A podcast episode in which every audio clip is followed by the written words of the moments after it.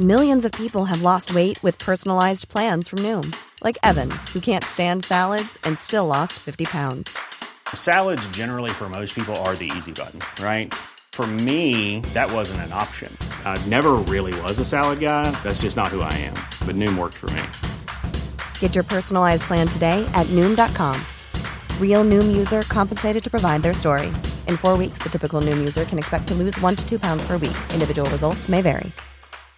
Hey, I'm Ryan Reynolds. At Mint Mobile, we like to do the opposite of what Big Wireless does. They charge you a lot, we charge you a little. So naturally, when they announced they'd be raising their prices due to inflation, we decided to deflate our prices due to not hating you. That's right. We're cutting the price of Mint Unlimited from $30 a month to just $15 a month. Give it a try at mintmobile.com slash switch. $45 upfront for three months plus taxes and fees. Promote for new customers for limited time. Unlimited more than 40 gigabytes per month. Slows. Full terms at mintmobile.com. This is the Cork Today replay on C103. As we welcome you along to Tuesday's edition of the programme, and we have to start yet again by remembering a veteran broadcaster who has passed away in the last few hours, Larry Gogan. Uh, may he rest in peace. RTE announcing his death at the age of 81. He worked in broadcasting for almost six decades. It really is incredible. And on the day that Marion Finucane is buried, and we were talking about Marion Finucane last week and the fact that she was 46 years in the job, and here's somebody for almost six decades uh, as a very, very popular DJ. He started his work on RT, or he worked on RT2 FM, but of course he started out what, what would have been radio radio Éireann at the time. Uh, he was born in Fairview in Dublin in 1938. He was fascinated by radio from an early age, and all he ever wanted to do was to work in radio. So he would have started out on what were some of the our older listeners may remember sponsored programs, and they were on uh, Radio Éireann. But it was presenting music programs was what he most loved doing. So obviously, when Two FM opened up in 1979. It was the natural fit for Larry Gogan, and he stayed there and remained one of the station's favourite DJs for the next 40 years. He'll be best remembered for playing the classic hits on the Golden Hour and, of course, hosting the Just a Minute quiz, which the Just a Minute quiz, I think, became more famous for the wrong answers than it did for the right answers. And actually, we have a piece from the from Larry Gogan talking about the Just a Minute quiz, and he was talking to this was on the late late. I don't know what year this was on, but this was a number of years ago on the uh, late late. I'm just looking for it here in uh, front of me. Where is it gone? On 25. One sec. No, it's disappeared on me. Okay. Oh, there it is. Sorry. Um, yeah, this was Larry Gogan on the Just a Minute, uh, talking about the Just a Minute quiz, and he was talking to uh, Gay Byrne. Where's the Taj Mahal, you know, opposite the dental hospital? which, it, which it is, of course, which it is. Yes. On a technicality, they're right. Yes. yes. Where's the Great Wall, you know, yeah. China? And, uh, it's the right answer, but the, yeah. where's the Great Wall? Crumlin, which is a, a, a, a, Chinese restaurant there, simply called the Great, Wall. Yes. And, and, only last week has somebody uh, complete this duo. Um, uh, Curly Wee and Dudley Moore. our town is associated with Shakespeare, Hamlet.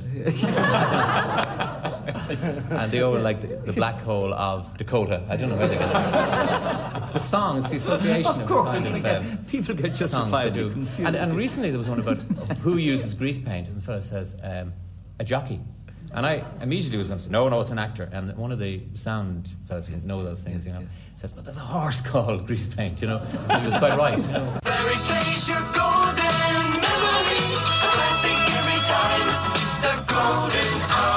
Uh, sad, isn't it, to hear two great legends there, to hear Gay Byrne chatting many years ago to Larry Gogan about the success of the Just a Minute quiz. As to say, it was more famous for the wrong answers than it was for the correct ones. And uh, I also heard somebody else in a montage earlier where they were talking about when Larry Gogan, it was meant to be, it was meant to have happened where Larry Gogan was, he asked somebody as happy as, and obviously the answer is Larry, but the person instead said as happy as a pig in manure. Larry Gogan said that never happened. that was invented by Brendan Grace. It never actually uh, happened. He was on on 2FM. He was the first DJ to ever play the Boomtown Rats. He remained a strong supporter of Irish music over the years and, of course, won many awards from the music and the broadcasting industry. And for people of a certain generation, the top 20 or the top 40, I don't know, was the top 20 or the top 40 with Larry Gogan would have presented that every single week without a fail. The National Show, Larry Gogan. The top 15 singles still at 15. Get a superstar. Braz Michelle still at 14. To the Moon and Back. Savage Garden. Down 2 to 13. God as a DJ. Faithless. Up 4 to 12. The Boy's Mind. Brandy and Monica. Down 3 to 11. Everything's gonna be alright. Sweetbox. Down 1 to 10. Booty Call. All Saints. Up 1 to 9. 1 for Sorrow Steps. Down 4 to 8. Come with me. Puff Daddy. Up 13 to 7. I don't want to miss a thing. Aerosmith. Still at 6. Music sounds better with you. Stardust. Down 2 to 5. If you tolerate this, your children will get X Manic Street Preachers. Up 3 to 4. Everybody get up 5. Up 2 to 3. Life just read down 1 to 2. No matter what. Boyzone. And up one place to number one. The nation's number one. Robbie Williams. The nation's number one, and it's. uh, We were talking about this in the office when we were going through some of those clips uh, earlier. It's the sound was that was how our radio sounded. That's the way it came out of the speakers. We didn't have all the wonderful digital sound that we have today. So even just listening to that, it certainly brings you back to a different generation, and maybe perhaps when you were growing up or as a teenager, when we lived for the top twenty to see what was going to be number one, what was up, and what was down. And he actually, Larry Gogan, only left 2FM this month last year, so in January of last year, and on that particular day, they ne- renamed it Larry Gogan FM for the day in recognition of his tremendous contribution uh, to broadcasting. But of course, he was going nowhere. He just moved along to the digital station RTE Gold, where he was presenting programmes up to uh, recently. So he certainly will be uh, missed. He had been ill in recent years, and he was quite frail by all accounts, but the voice was still there certainly the voice was there. And he was predeceased by his wonderful wife, Florrie. Uh, and himself and Florrie, they were only 15 when they met. They were childhood sweethearts. And I know he was absolutely bereft when he lost his uh, wonderful wife, Florrie. So we think of Larry Gogan today and pass on our tremendous sympathies to his five children and to his grandchildren. May he rest in uh, peace. And a Douglas listener says, Patricia Gay Byrne, Marion Finucane, and Larry Gogan, they must be opening a new station in heaven. That comes in from a Douglas uh, listener. And Tim says, Patricia, at the beginning of the year, people normally recall the names of those who have died during the preceding 12 months. But this time we're still in the festive season before the working year has begun, and uh, we've already lost two household names. Yeah, yeah. Uh, so sad indeed. On the day, of course, that we're burying at Marion Finucane. 1850 333 103, and the festive season is now finally over for this year. And I know many of us strung it out to the last minute, making sure we would celebrate Nollaig na mBan yesterday and leaving up the Christmas trees. And Mary has sent in a text saying, Patricia, I'm very proud of myself. I put up my Christmas tree on the 7th of December 2019 and I've taken it down today, the 7th of January 2020. I really miss the decorations and now I'm already looking forward to next Christmas, please God, says Mary. Yeah, that's the way I feel. I've mine. Uh, have to be taken down today. And yeah, a job I absolutely dread. And the house does look extremely bare when you take them down. So well done for sticking with the tradition. I know a lot of people use the weekend, and that's very understandable if you work Monday to Friday uh, to use the weekend to take down the decorations and get the house back to normal. All this week here on C103, we have teamed up with the Park Avon Hotel.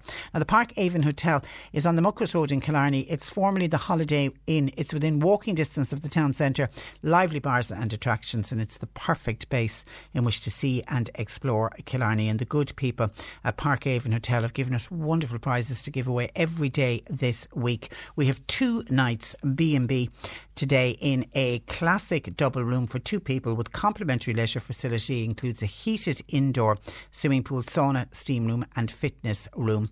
Later on, I will play you a clip of a well-known Kerry person. You need to identify the Kerry person and text and WhatsApp us the answer, and then we will randomly select a winner to walk away with that prize of two nights B and B in the Park Avon Hotel. And if you want to find out more about the Park Avon Hotel, you can check it out on their website, parkavonhotel.com. Now, coming up on the programme this morning, in a couple of minutes, we're going to be discussing an announcement that broke at the weekend, and that was the announcement by Deputy Jonathan O'Brien from Sinn Féin. He has decided he is not putting his name forward for the next general election. Some would say the upcoming general election. We know we are going to have general general election. Could it be within weeks? But certainly within the next few months, there's going to be a general election. So Jonathan O'Brien has said no, had enough of it. Now, I'm not going to put my name forward. So we're going to discuss the reasons behind and why Jonathan O'Brien has decided to step out from political life. And he's, he's not the only one to do it. And actually, that particular constituency in Cork is going to see a lot of new faces because there there be we now know Jonathan O'Brien is not going forward. Dara Murphy is in the same constituency, and Billy Kelleher was in the same constituency. So three of the four who got elected last time out, Mick Barry, isn't it, is the only one who will definitely be putting their name forward for the next election. So certainly changes afoot in that particular constituency.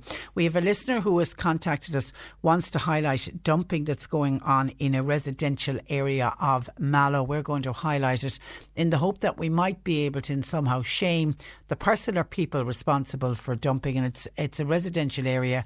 There's quite a settled residential area. So there's a lot of elderly people, and it's very very difficult and it's very off putting for people to be living anywhere near where someone decides to start dumping rubbish. And of course, the fear is that if rubbish gets dumped, the fear I certainly would have would be will it attract rats? And you would just live in fear of getting rats into your neighbourhood. The We've we put Christmas to bed with Nollaig na mBan uh, yesterday, but we've decided we'd have one last mention of Christmas for 2019 uh, because we're going to speak with the McSweeney family from Drimoleague they are one of the amazing families who go to such great effort and expense, I have to say, to light up their homes and their gardens. And they do it to raise money for local charities. And the McSweeneys do it for a number of local charities, but in particular, they raise money for the hospice in Bantry. So it gives us an opportunity to talk about the great work of the hospice in Bantry as well. So we'll speak with Nori McSweeney on the programme today. It is the start of a new year and a time when we think about changing our lifestyles a little bit and maybe taking up a new hobby. So, with that in mind, we are giving a suggestion for what might be a new hobby for 2020, and it's scuba diving. Have you ever considered scuba diving? How do you learn scuba diving? Is it an expensive sport? How popular is scuba diving in Cork? We'll speak with a local club on the programme today. And we're also, as promised, going to pick up on the story that we got a lot of reaction to yesterday. And a lot of people were very angry and upset about the vandalism that occurred at St. Catherine's Cemetery in Kilcully. And we said we'd pick up on it today because we heard that there is going to be a public meeting on Saturday afternoon in the Commons Inn. So we want to find out a little bit more about that.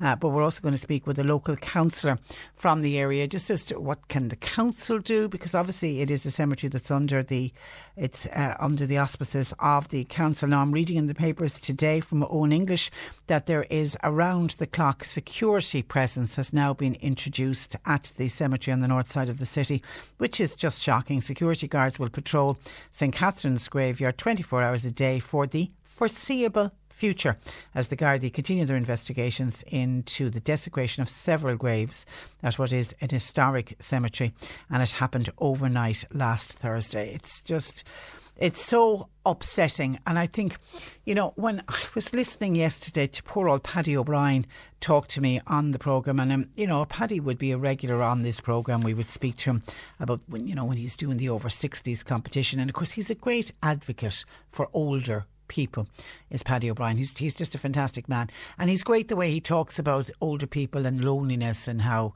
you know families need to be, need to do more for their elderly relatives and and friends, and you know he's always to the forefront at anything to do with trying to protect elderly people and make their lives a happier one. And to hear Paddy O'Brien yesterday talk about the graveyard where his beloved wife Pat is buried And you could hear the upset in his voice. And even though, you know, he buried his wife many years ago, it just brought, he said he brought the grief all back to him again. And, you know, the way he spoke about meeting a man in his 80s who was in floods of tears because that man had been almost back in the day where he was burying his wife. And, you know, we lay our loved ones to rest in what we think is going to be a peaceful place and a place where we can go and feel like we're with them and talk to them and remember them and you know tell them bits of news. And it should be a place of peace. It is, will always be a place of great sadness but it also should be a place of peace.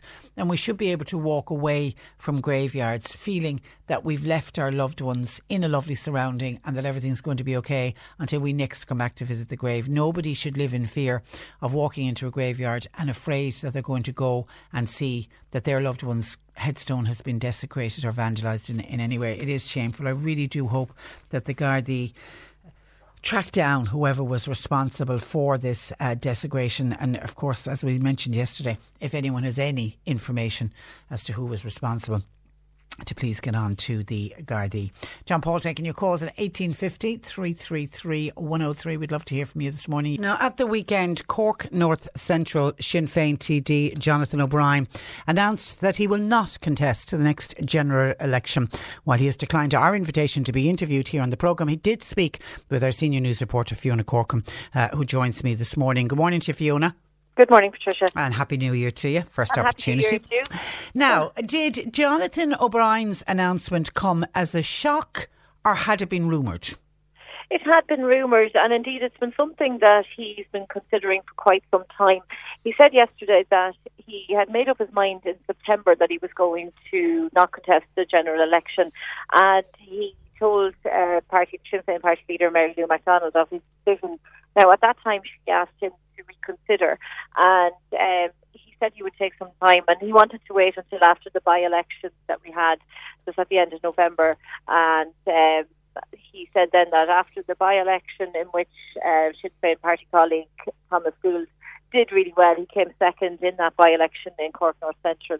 Um, so I think he felt then that he could leave, um, he could announce his decision and, and, and leave it in capable hands with uh, with uh, Thomas Gould, and um, he uh, waited then until uh, Sunday night then to make his decision. So a lot of people uh, knew that he was kind of considering it. He's been in politics for a long time. And um, I don't think it came as a shock to a lot of people. Maybe And it also it, it it shows great allegiance to the party. The fact that he waited to see Mm, how the by election went, because obviously when somebody makes a decision like that and the wider public aren't aware of it, you know, people start start speculating about rumours. Oh, is there is is he obsessed with Sinn Féin? Is you know is there something gone Yeah. wrong within the Sinn Féin party? But he's denying that there was a, he's got any animosity towards Sinn Féin. That's right, and he said that he, even though he's stepping away from frontline politics, he's still going to be a party activist, and he'll still be very much involved with the Sinn Féin party, and he'll be campaigning for local issues in Cork North Central. And he said that, um, you know, he he has every faith that uh, Thomas Gould, who is a Cork City councillor and has been for quite some time, that he will run in the next general election, and he's confident that he will take a seat. And he said that, you know, he's confident that Thomas will approach the job with in a new enthusiasm and a vigour that's badly needed in that constituency. Because, as you know, Patricia, um, it's been a constituency that's been rocked by um, a lot of announcements in the last while. Uh, Fine Gael TD Dara Murphy announced that he was stepping down and going to Europe, which left which leaves the seat there empty at the minute. Um, we had Billy Kelleher, who was elected to Europe during last year. And we had the by-election to fill that seat, so there is a new face there with Padraig O'Sullivan, and um, we have uh, Jonathan O'Brien, who now won't be contesting the general election. So um, there's been a lot of um, been a lot of, of doing and froing going on in, in Cork North Central. So Mick Mick So- Barry makes up the fourth, doesn't he? In that constituency, Mick Barry, yeah. So he will be the only one of the four who were elected at the last election to be putting their name running for. again. Yeah, Yeah, well, well. yeah. Okay, let's go back to Jonathan O'Brien. I just want to play some of uh, what he said to you yesterday. This was on his decision not to contest the election. It's something I've been considering for a number of months. I spoke to Mary Lou last September, uh, told her my intentions. she asked me to reconsider uh, over the autumn. We had a by election coming up, so I said I would uh, give it some thought. But um, my mind hasn't really changed. I've been doing this job for 20 years, um, and anyone who's in a job 20 years, you know, eventually they start looking at, you know, new jobs, different career paths. Um, and I just felt the time was right for me while I'm still young enough to, to maybe change careers, to do something different. Um, so I took the decision and I felt comfortable taking it on the back of the by election result as well. I knew the party was in a good position to retain the seat. We have an excellent candidate in Thomas Gould, um, and that was really the driving reason behind it.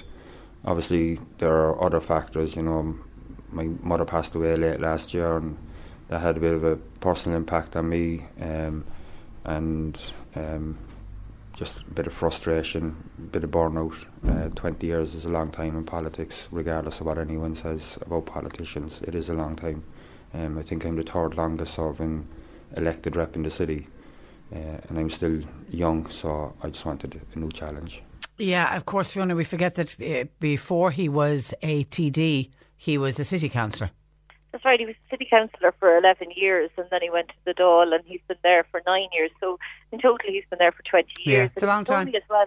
It is a long time and he's seen a lot of changes in that time. And he said in recent years it's become very frustrating, especially if you're in the opposition, because people are coming to his office on a daily basis who are in major distress with you know lack of housing, mental health services not available to people, uh, lengthy waiting lists, and he said that you know you're there trying to um, comfort people and offer them a solution when you know that there isn't anything there, or and you know you're referring them into a system that's essentially broken. You know, he said that people are coming to him with serious mental health issues, and all he can do is refer them to various different services, and some of those services have 14 months waiting lists, which are too long.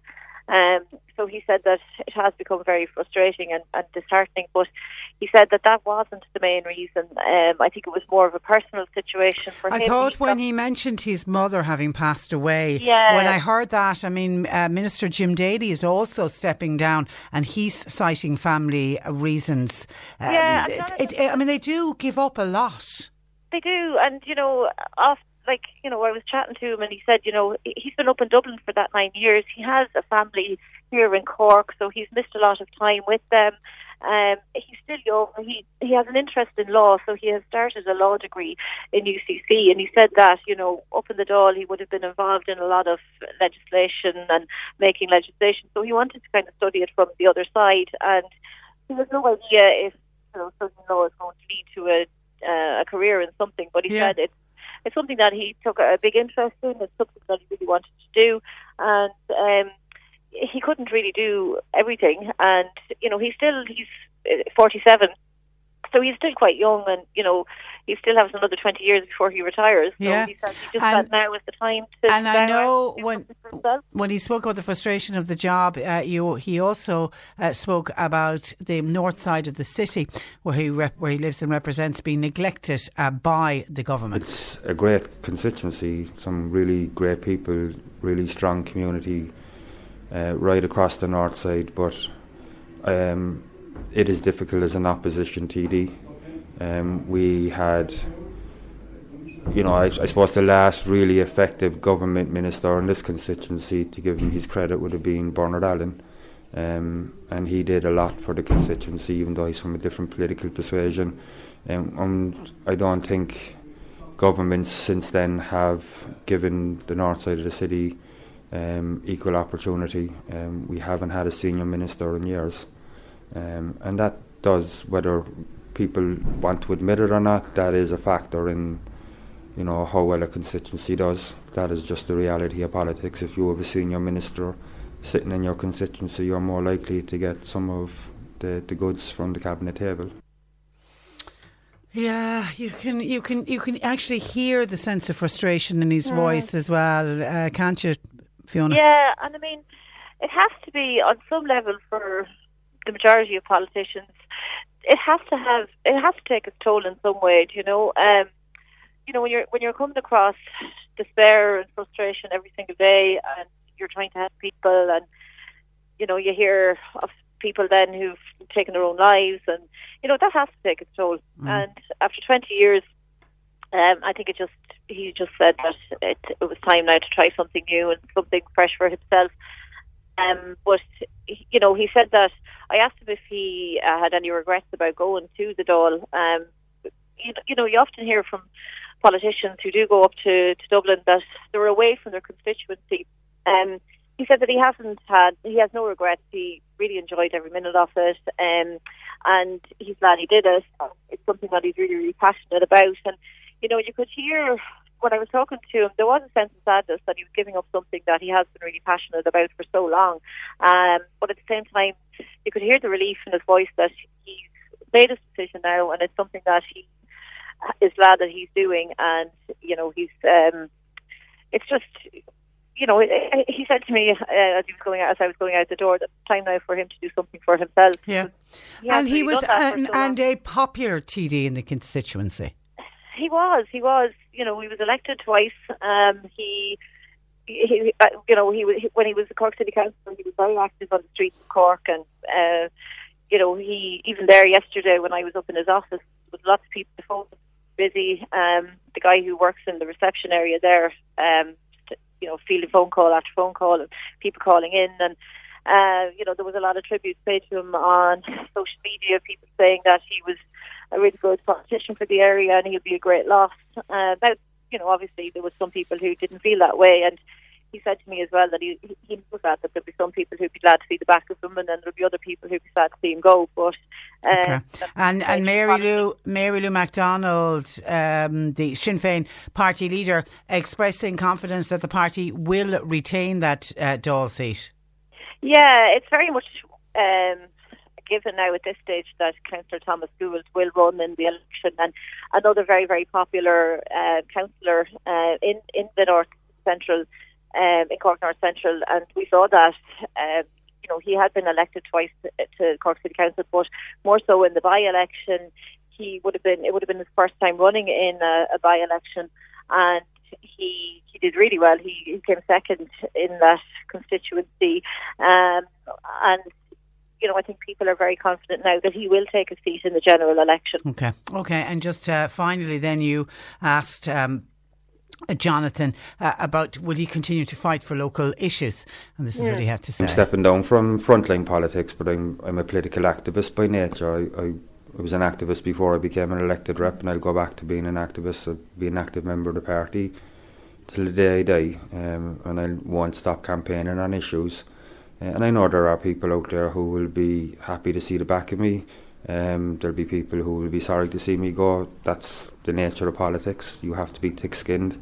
Um, but just right now, for me, I just felt it was the right decision, um, and hopefully, you know, we can retain the seat with Thomas Gould, and he'll bring a, a new enthusiasm to the table, and um, you know, hopefully, Cork North Central will get its fair share, can, you know, after the next general election. Okay, there you go. That's uh, Jonathan O'Brien after his decision to step down after nine years as a TD. Uh, Fiona, thank you for that and thank you for uh, all of those uh, clips, and we'll talk again soon.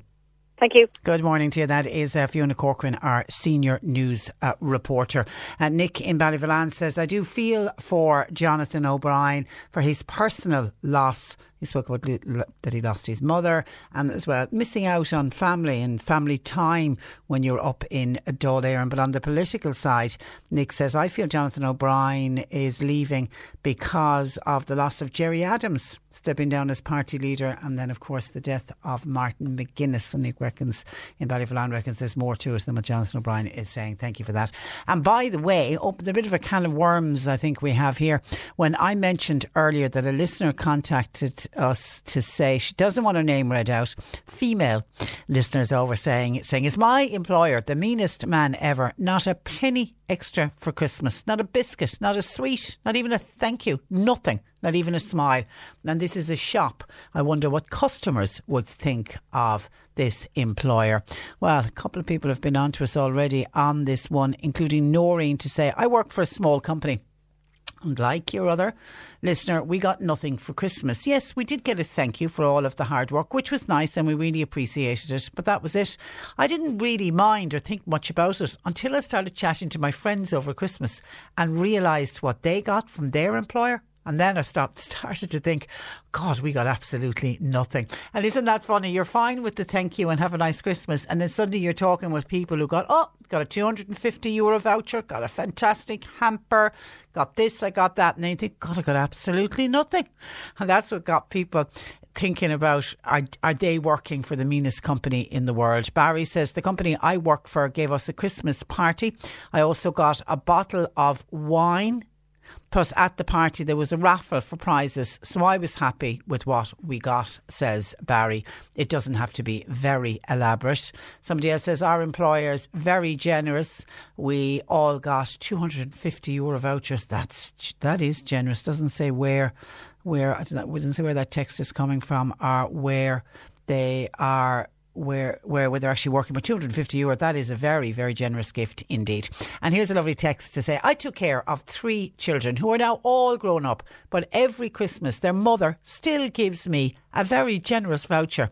And the children will all come to visit me. People are so kind and I'm elderly now. Isn't that lovely? And you obviously made such a huge impact on their life uh, on their lives, whatever about when you were looking after the children, you could understand the childminder, you know, you were an employee, of course, you would be looked after at Christmas and they wanted to show kindness to you by giving you a voucher. But you continue doing it after the children are, you know, are grown up and for the children to come back and visit you uh, as well. Well done. Well done. You've made a certainly a lasting and long lasting memory on their lives and they very much appreciate it and they're showing their appreciation with your, their very kind Christmas gift every year. 1850 333 103 lines open. Cork today on C103. With a solid fuel depot at Drew's Fuel and Go. Short Castle Street, Mallow. Open seven days for smokeless coal, turf, kiln dried wood, and gas. Lowcostfuel.ie. Download the C103 app today and listen to your favourite shows on the go. Grab our podcasts and get all the latest Cork news on your phone, Tablet, smart speaker, and radio. Turn, turn, turn up the volume. We are C103. The latest Irish Business Against Litter survey showing that 27 of the towns and cities surveys were deemed clean to European standards. It's very disappointing to hear that an area in Mallow town is being used for dumping. Damien, one of our listeners, has contacted the programme to highlight the area. Good morning to you, Damien. Good morning, Trish. How are you? Now, I'm very well. Now, it's in Sandfield Terrace in Mallow. Can you tell us what's going on? Uh, it's a laneway in in down in the back of houses in in Sandfield. Um, there seems to be rubbish being dumped there quite a lot, and there's a good few bags there now at the moment, and there's buckets there, and there's bits and pieces of everything thrown in there.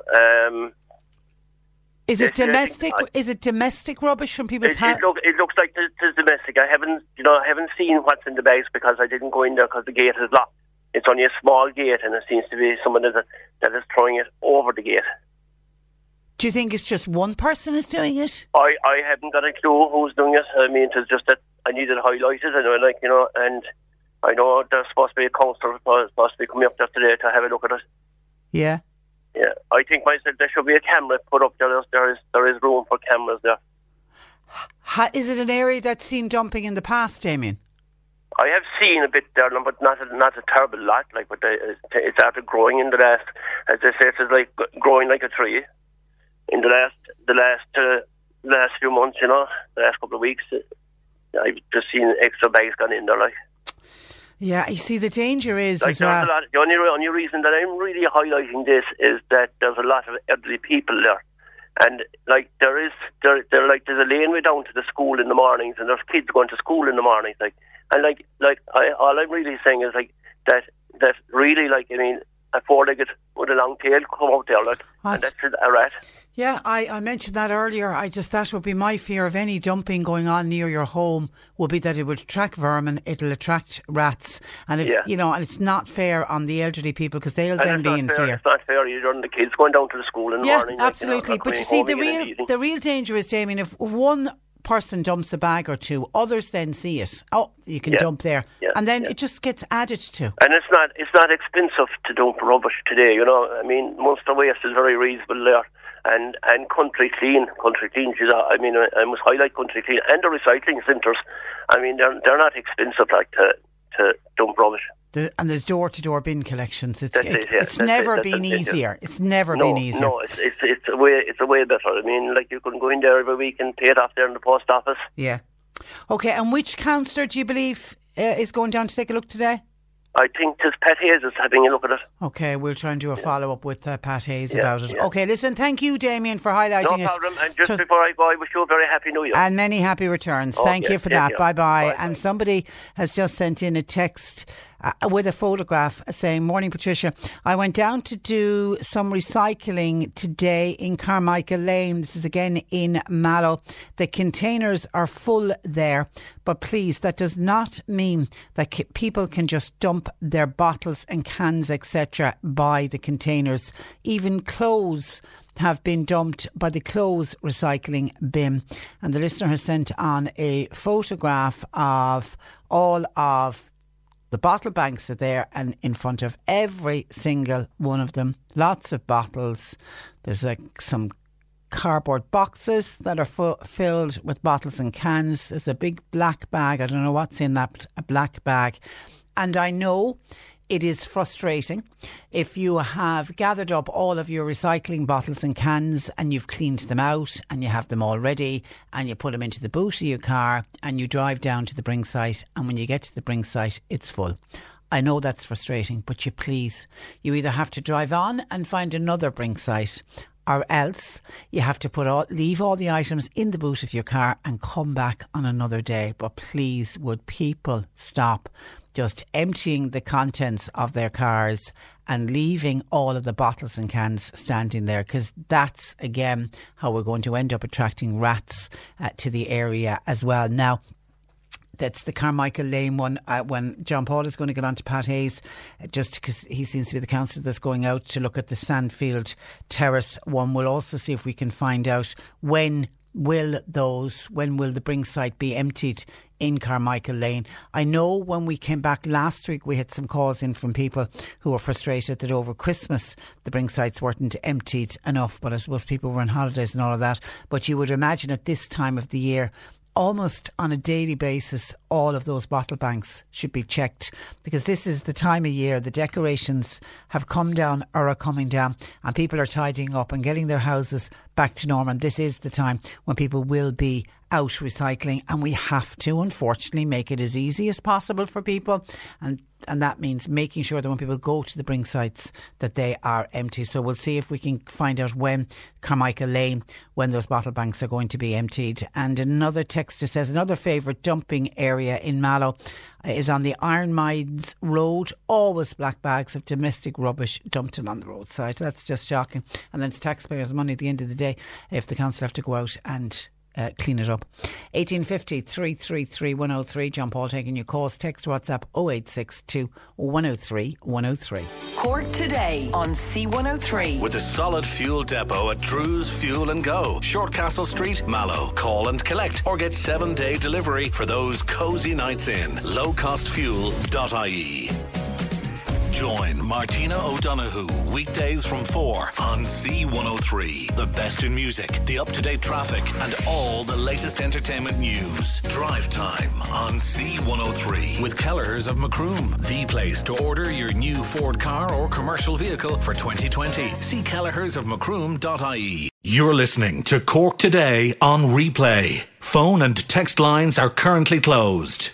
Can I wish happy Christmas? There was a text came in from Mikey Macroom to say, Patricia, would you wish my wife Elena from Russia a very happy Christmas day? Because today, 7th of January, is Christmas Day in Russia and the Russian Orthodox churches. She is, as we speak, cooking Christmas dinner and listening to you. Happy birthday or happy Christmas to Elena and indeed any of the other uh, Russians, uh, Russian nationals listening to us, or people from Eastern Europe today is officially their Christmas day. We hope they are enjoying themselves. Now, some of your lot of texts, a lot of texts and calls coming in. I'll do my best to get through as many of your comments as I can. Let me start with a text in about scams because we always like to get that information out to as many people as possible. Berna, thank you in Clonakilty. Thank you for your text, Berna. Say quick message to share with your listeners. There are a number of scams doing the rounds this morning. I've already received four of them. You're very special and busy today, Berna. One carries the An Post logo and the other is the AIB logo, and the others were about lotteries. I'm assuming they came in by text message into Berna's phone, so please be aware the scam artists, they certainly have not gone away and they are picking up where they left off before Christmas and they appear to be back with a vengeance. For more listeners, Patricia, am I gone mad or what?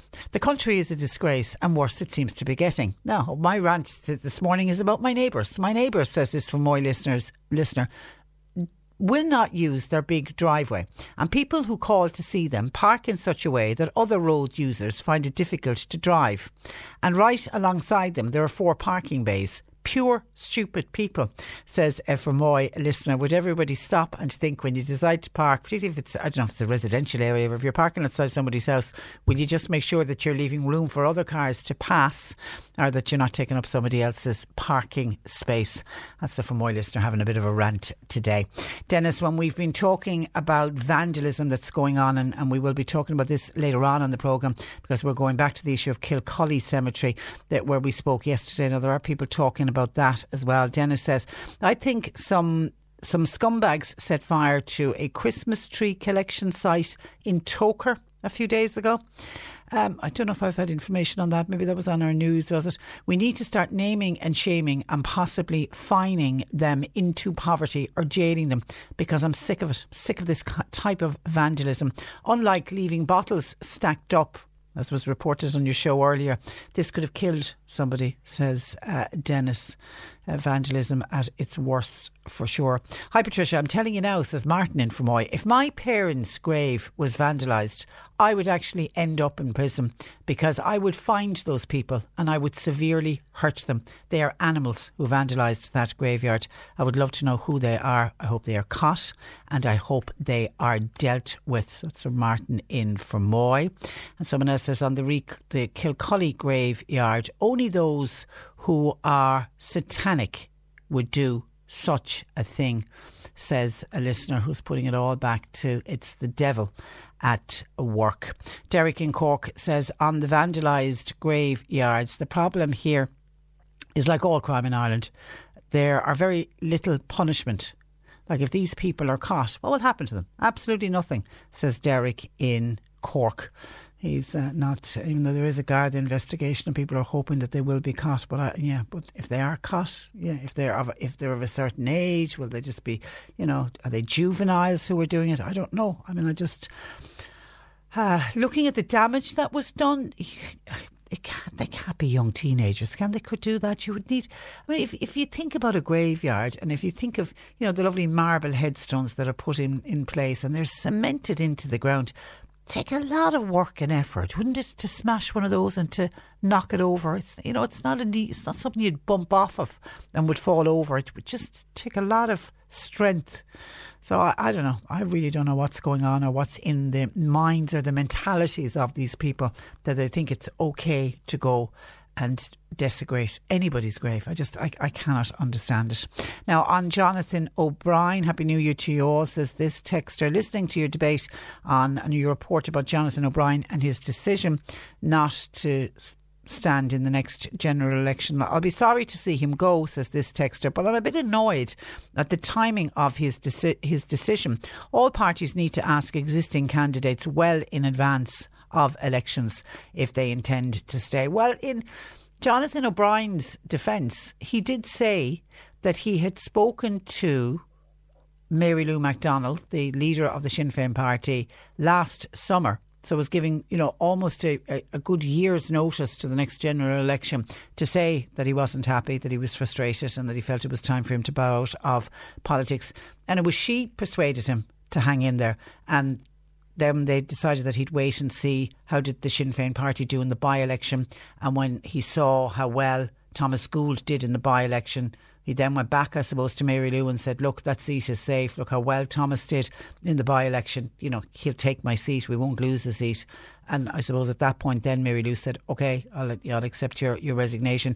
So I know you say you're annoyed at the time. You can't blame Jonathan O'Brien for that. He did his best to try to get the message out as early as possible to Mary Lou so that she could decide well in advance who she was going to put in in his place. And Heidi says, Good morning, Patricia. I heard you speaking about the upcoming general election. I really hope that people remember the TDs that have worked hard on behalf of us and not those that just pay lip service to us.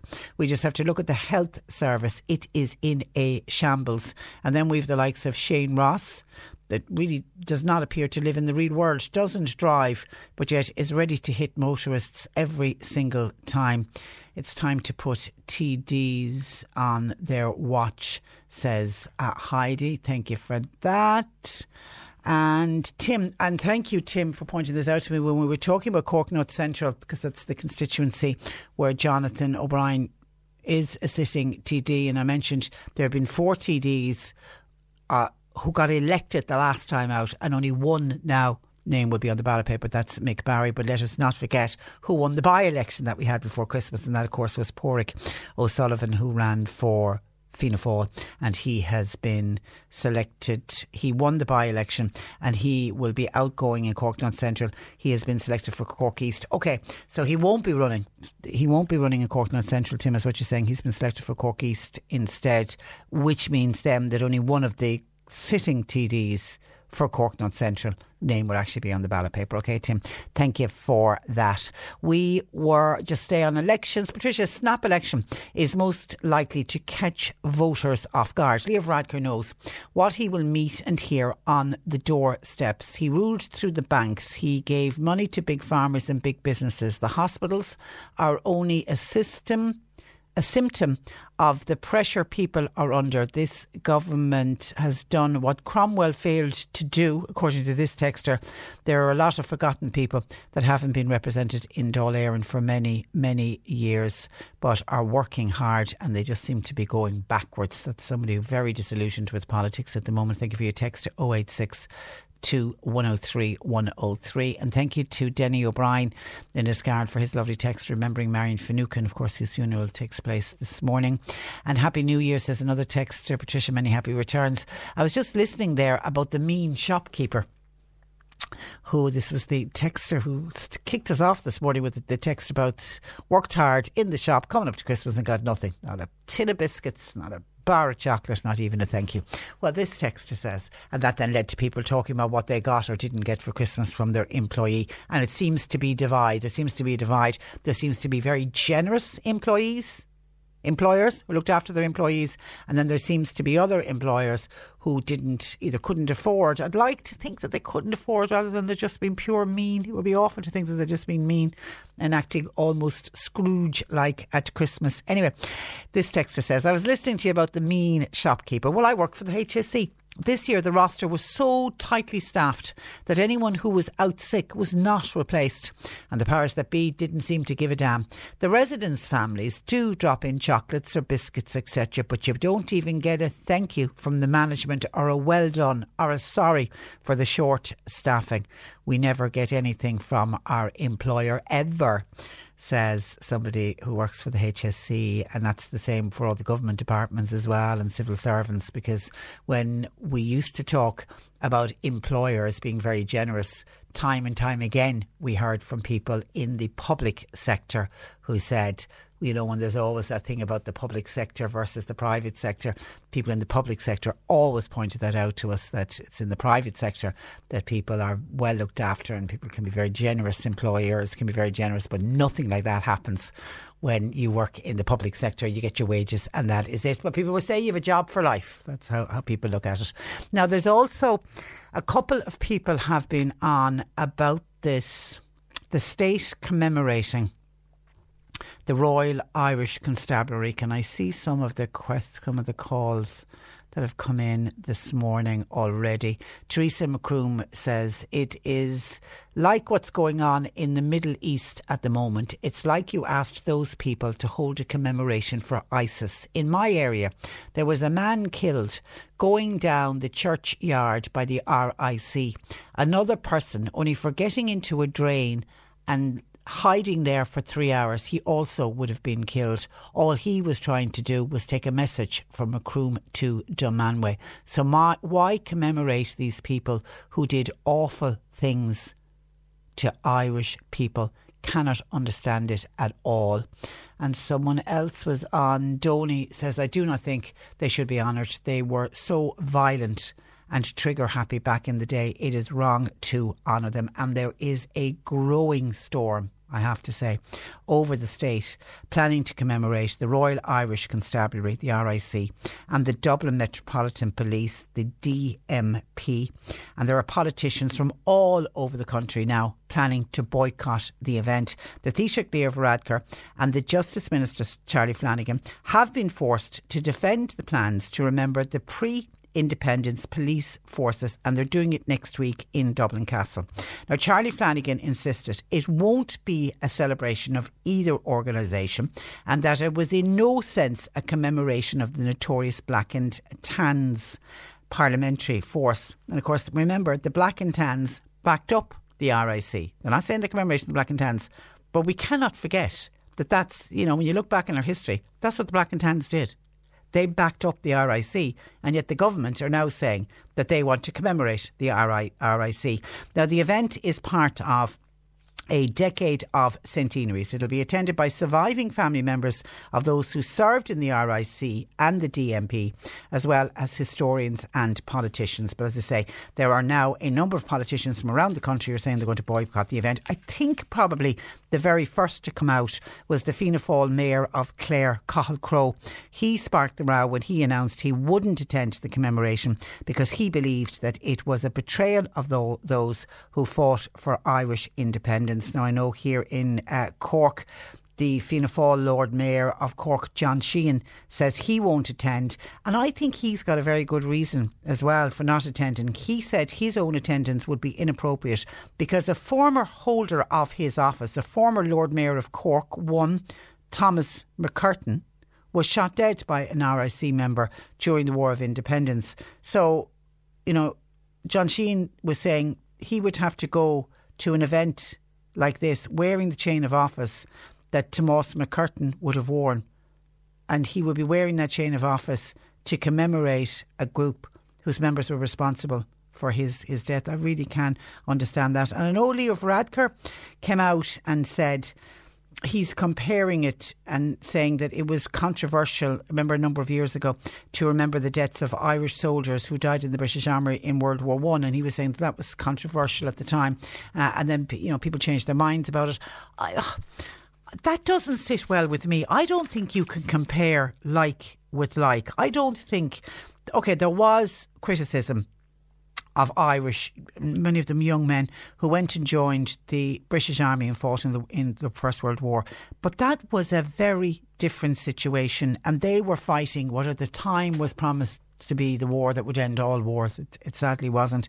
That wasn't Irish men killing other Irish men and, and women. I just think it, maybe it's me, but it doesn't. That comparison of saying it was like the criticism of Irish, the Irish people joining British in in, in, the First World War. That comparison just doesn't sit with me. Anyway, as I, as I say, I can see some of our listeners are also against the commemoration of the Royal Irish Constabulary and the Dublin Metropolitan Police, which is going to happen next week in Dublin Castle. And I'm just looking down through the calls and texts that we have had in so far, and we welcome your thoughts uh, on this, please anyone in favour of it? Does it? Am I? Is anybody seeing it from Leo Varadkar and Charlie Flanagan's point of view. It is the start of this, you know, remembering what happened, this decade of centenaries. And, and, you know, it is right that we don't forget, and it is right that we remember things that happened, uh, you know, the centenaries, things that happened 100 years ago.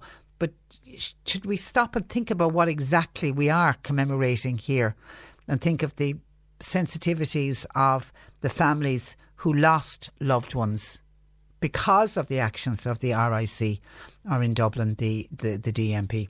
1850 333 103. John Paul taking your calls, text or WhatsApp 0862 103 103. C103 Jobs. With Hewitt College, now enrolling for full time fifth and sixth year and repeat Leaving Cert programs. Your success is built on their experience. See hewittcollege.ie. General labour required for the North Cork area. You must be over 25 with a clean driver's licence. A tractor driver required for an agri contractor that's in the North Cork area. Qualified hairdresser wanted. It's for a maternity cover for June, July, and August, and it's in the Rosscarbery area. And a full time waiter or waitress is wanted for Poacher's Seafood Bar and Restaurant. And they, of course, are based in Bantry. You'll find all the details and more job opportunities by going online now. Just go to c103.ie forward slash jobs for more. This is C103. Cork today on C103. With a solid fuel depot at Drew's Fuel and Go, Shortcastle Street, Mallow, smokeless coal, turf, gas, and kiln dried wood. Open late seven days. Lowcostfuel.ie. And due to a pump failure, we've just been told there's no water in And the surrounding areas today until at least 5 pm. They are working to sort it out, okay? That's just in from Irish Water, so apologies to people in the Ballyhooly surrounding areas, no water uh, due to that pump failure. Now, as we come to the close of the Christmas season for this year, we thought we would take time to speak to one of the families here in Cork who light up their homes and gardens and do it to raise money for worthwhile charities. Sean and Noreen McSweeney from Drimoleague have one of the most impressive light displays this year, and they've been raising funds for the Hospice Foundation, among other charities, for the last 18 years.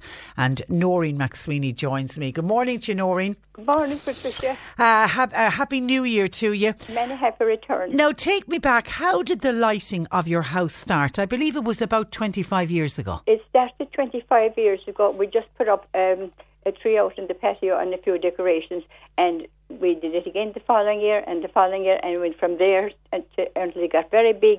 And then people often said to us, why not collect for some charity?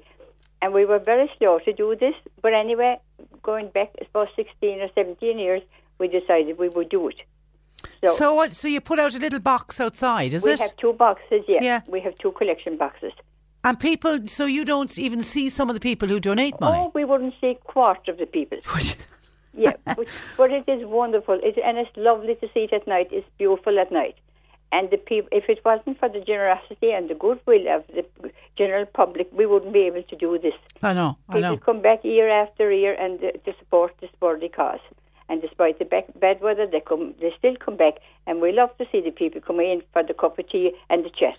You you offer the cup of tea in the chat as oh, well? Oh, God, yeah. yeah.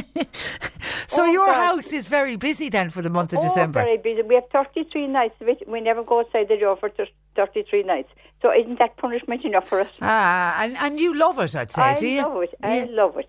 And my husband loves it as well. He loves to see the people coming in and having the cup of tea. And knock, we always tell people, knock at the door and come in and have the cup of tea in the chat. And we God. never know who's out there because, like, our garden is very big and our yard is big, and the yard would be full of cars and everything. But it's great to have the support. And when do you start, you and Sean, when do you start putting up the lights? Yeah, we start um, the first of November. Oh, yes, a lot of work goes into There's put. a huge yeah. amount of work goes into it.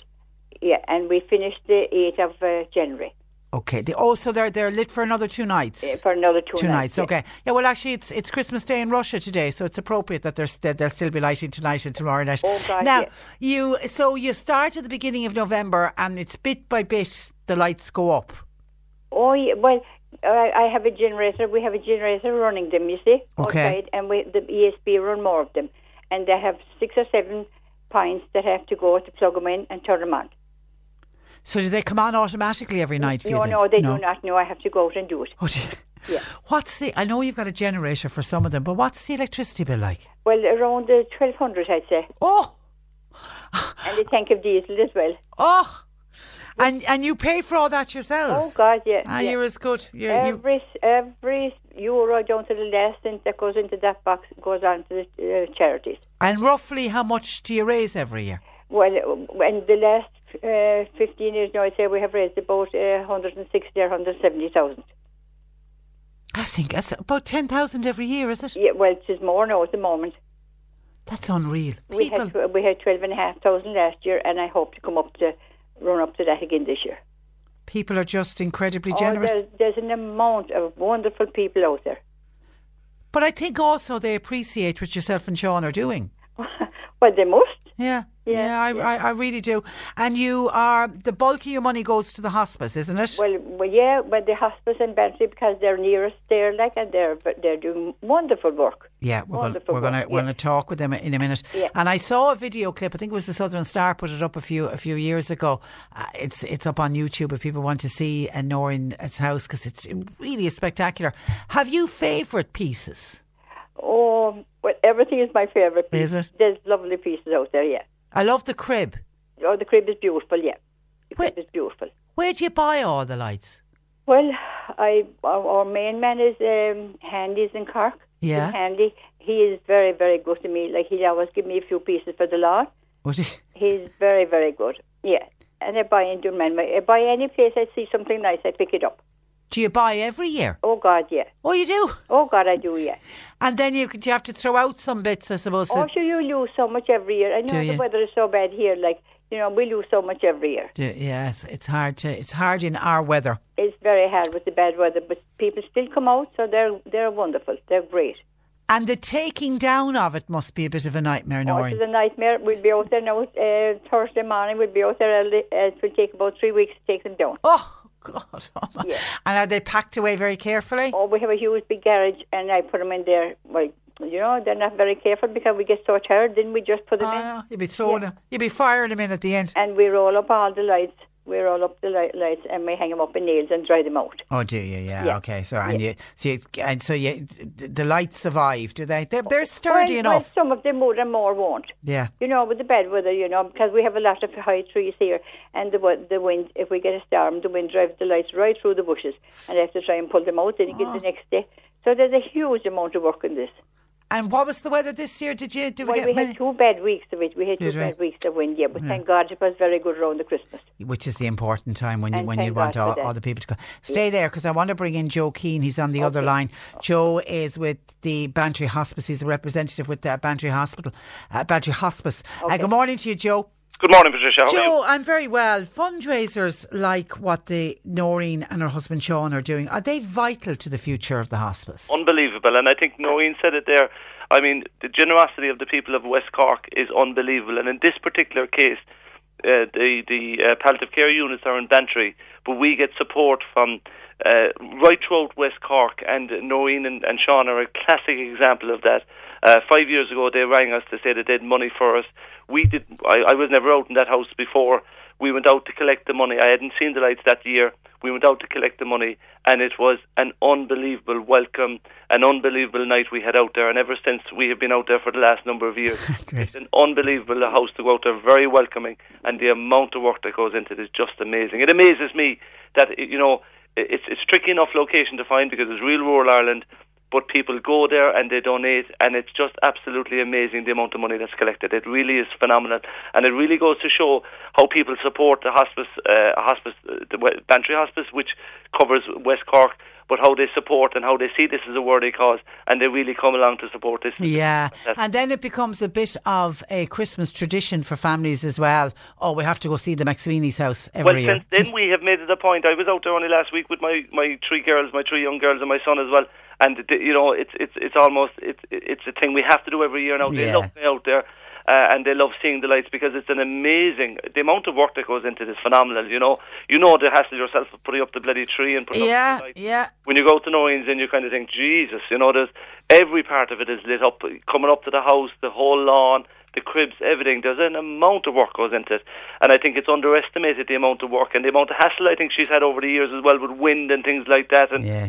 You know, she's really put it, herself and Sean have put huge work into this, and it really just goes to show the generosity that the people have, uh, that they do put this time in. It really is fantastic, you know. And and I think it's amazing to hear her say that she says to people, "She'll knock on the door and come in for the cup of tea." Oh, should we be? We, we've been in there nights. We've been in there nights, you know, and uh, you know it's, it's it's home measures you get in that house, uh, you know, so it can be a little bit tricky some nights getting out of there. But there has, I mean, the welcome there is Brilliant. all Brilliant. the time. They're, incre- they're incredible people. And just let people know, two more nights left if you haven't seen the McSweeney's house. Uh, and it's signpost. It's, it's signposted Norrin from Drinagh Cross, isn't it? Oh, it is, yeah. Yeah. Uh, it's we- it's well signposted for for, Oh, for well people yeah, it's for well people to find it. yeah, it and um, Joe, tell me a little bit about the hospice in in Bantry. It's it's it's run under Marymount, is it? It is. It yeah. is. So the hospice was. I'll tell you the story very briefly. The story was that in 2008, when the hospice was formed, there was a young chap died in Bantry, and the community got together and they decided they'd do a fundraising walk where they raised 36,000 in 2008. And that year, the CEO of Marymount came down, a guy by the name of uh, Kevin O'Dwyer. He came down, and the owner of the, co- the company I work for here, Mrs. Widener, Aroa Pharmaceuticals, she decided she she was asked to present a check to him. The check was for thirty six thousand, and she met Kevin that day, and she said, "Kevin, listen, I'm going to round this check up to forty thousand." She said, but she said it's going to be the first check you get from me and the last check. She said because we're going to start a hospice uh, unit here in Bantry Hospital, and since then we've fundraised, we've raised 1.1 million. Wow. Where we've uh, there's been two units built up in Bantry Hospital, and now we support the palliative care team. We we support the palliative care team in Bantry uh, in West Cork to the tune of about a hundred thousand every year, or just under a hundred thousand, through hardship funds, through replacing cars, through all this. So we take the pressure off Marymount in West Cork by doing that. It's incredible. It's in, it's incredible, and, and it's so needed in a rural area, oh, Joe. You see, the challenge is, the challenge is, you know, for people living in, in Drimoleague and Dunmanway and places like that, you know, they don't want to travel to Cork. Yeah. They want to stay in West Cork, and it has allowed people to do that. And the amount of people, unfortunately or fortunately, I don't know what word you would use in this particular case, but that have moved through the um, palliative care beds inventory is brilliant for the families that the service is there. It's sad, obviously, that it's tinged with, tinged with sadness, but it's brilliant that it's there for the families, you know what I mean? It's fantastic, and lo- long may it continue. And what we've also set up now as well is we've set up a hardship fund because you know, uh, Patricia, when cancer hits a house, it turns a house upside down.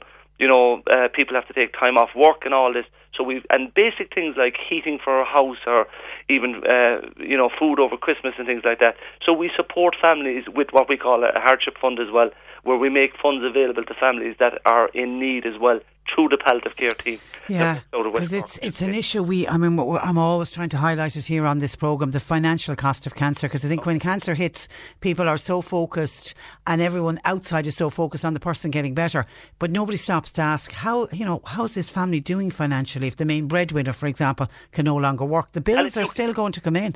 And if you can take away some of those worries, Yeah. you know, you've you've achieved some of your job because you know there is an awful lot of mental anguish and stress and all that when, when you get this news. So that's what we are trying to do as well. We're trying to provide support and through Noreen and Sean and people like that that have really supported us and phenomenal support. I mean that they do this tirelessly.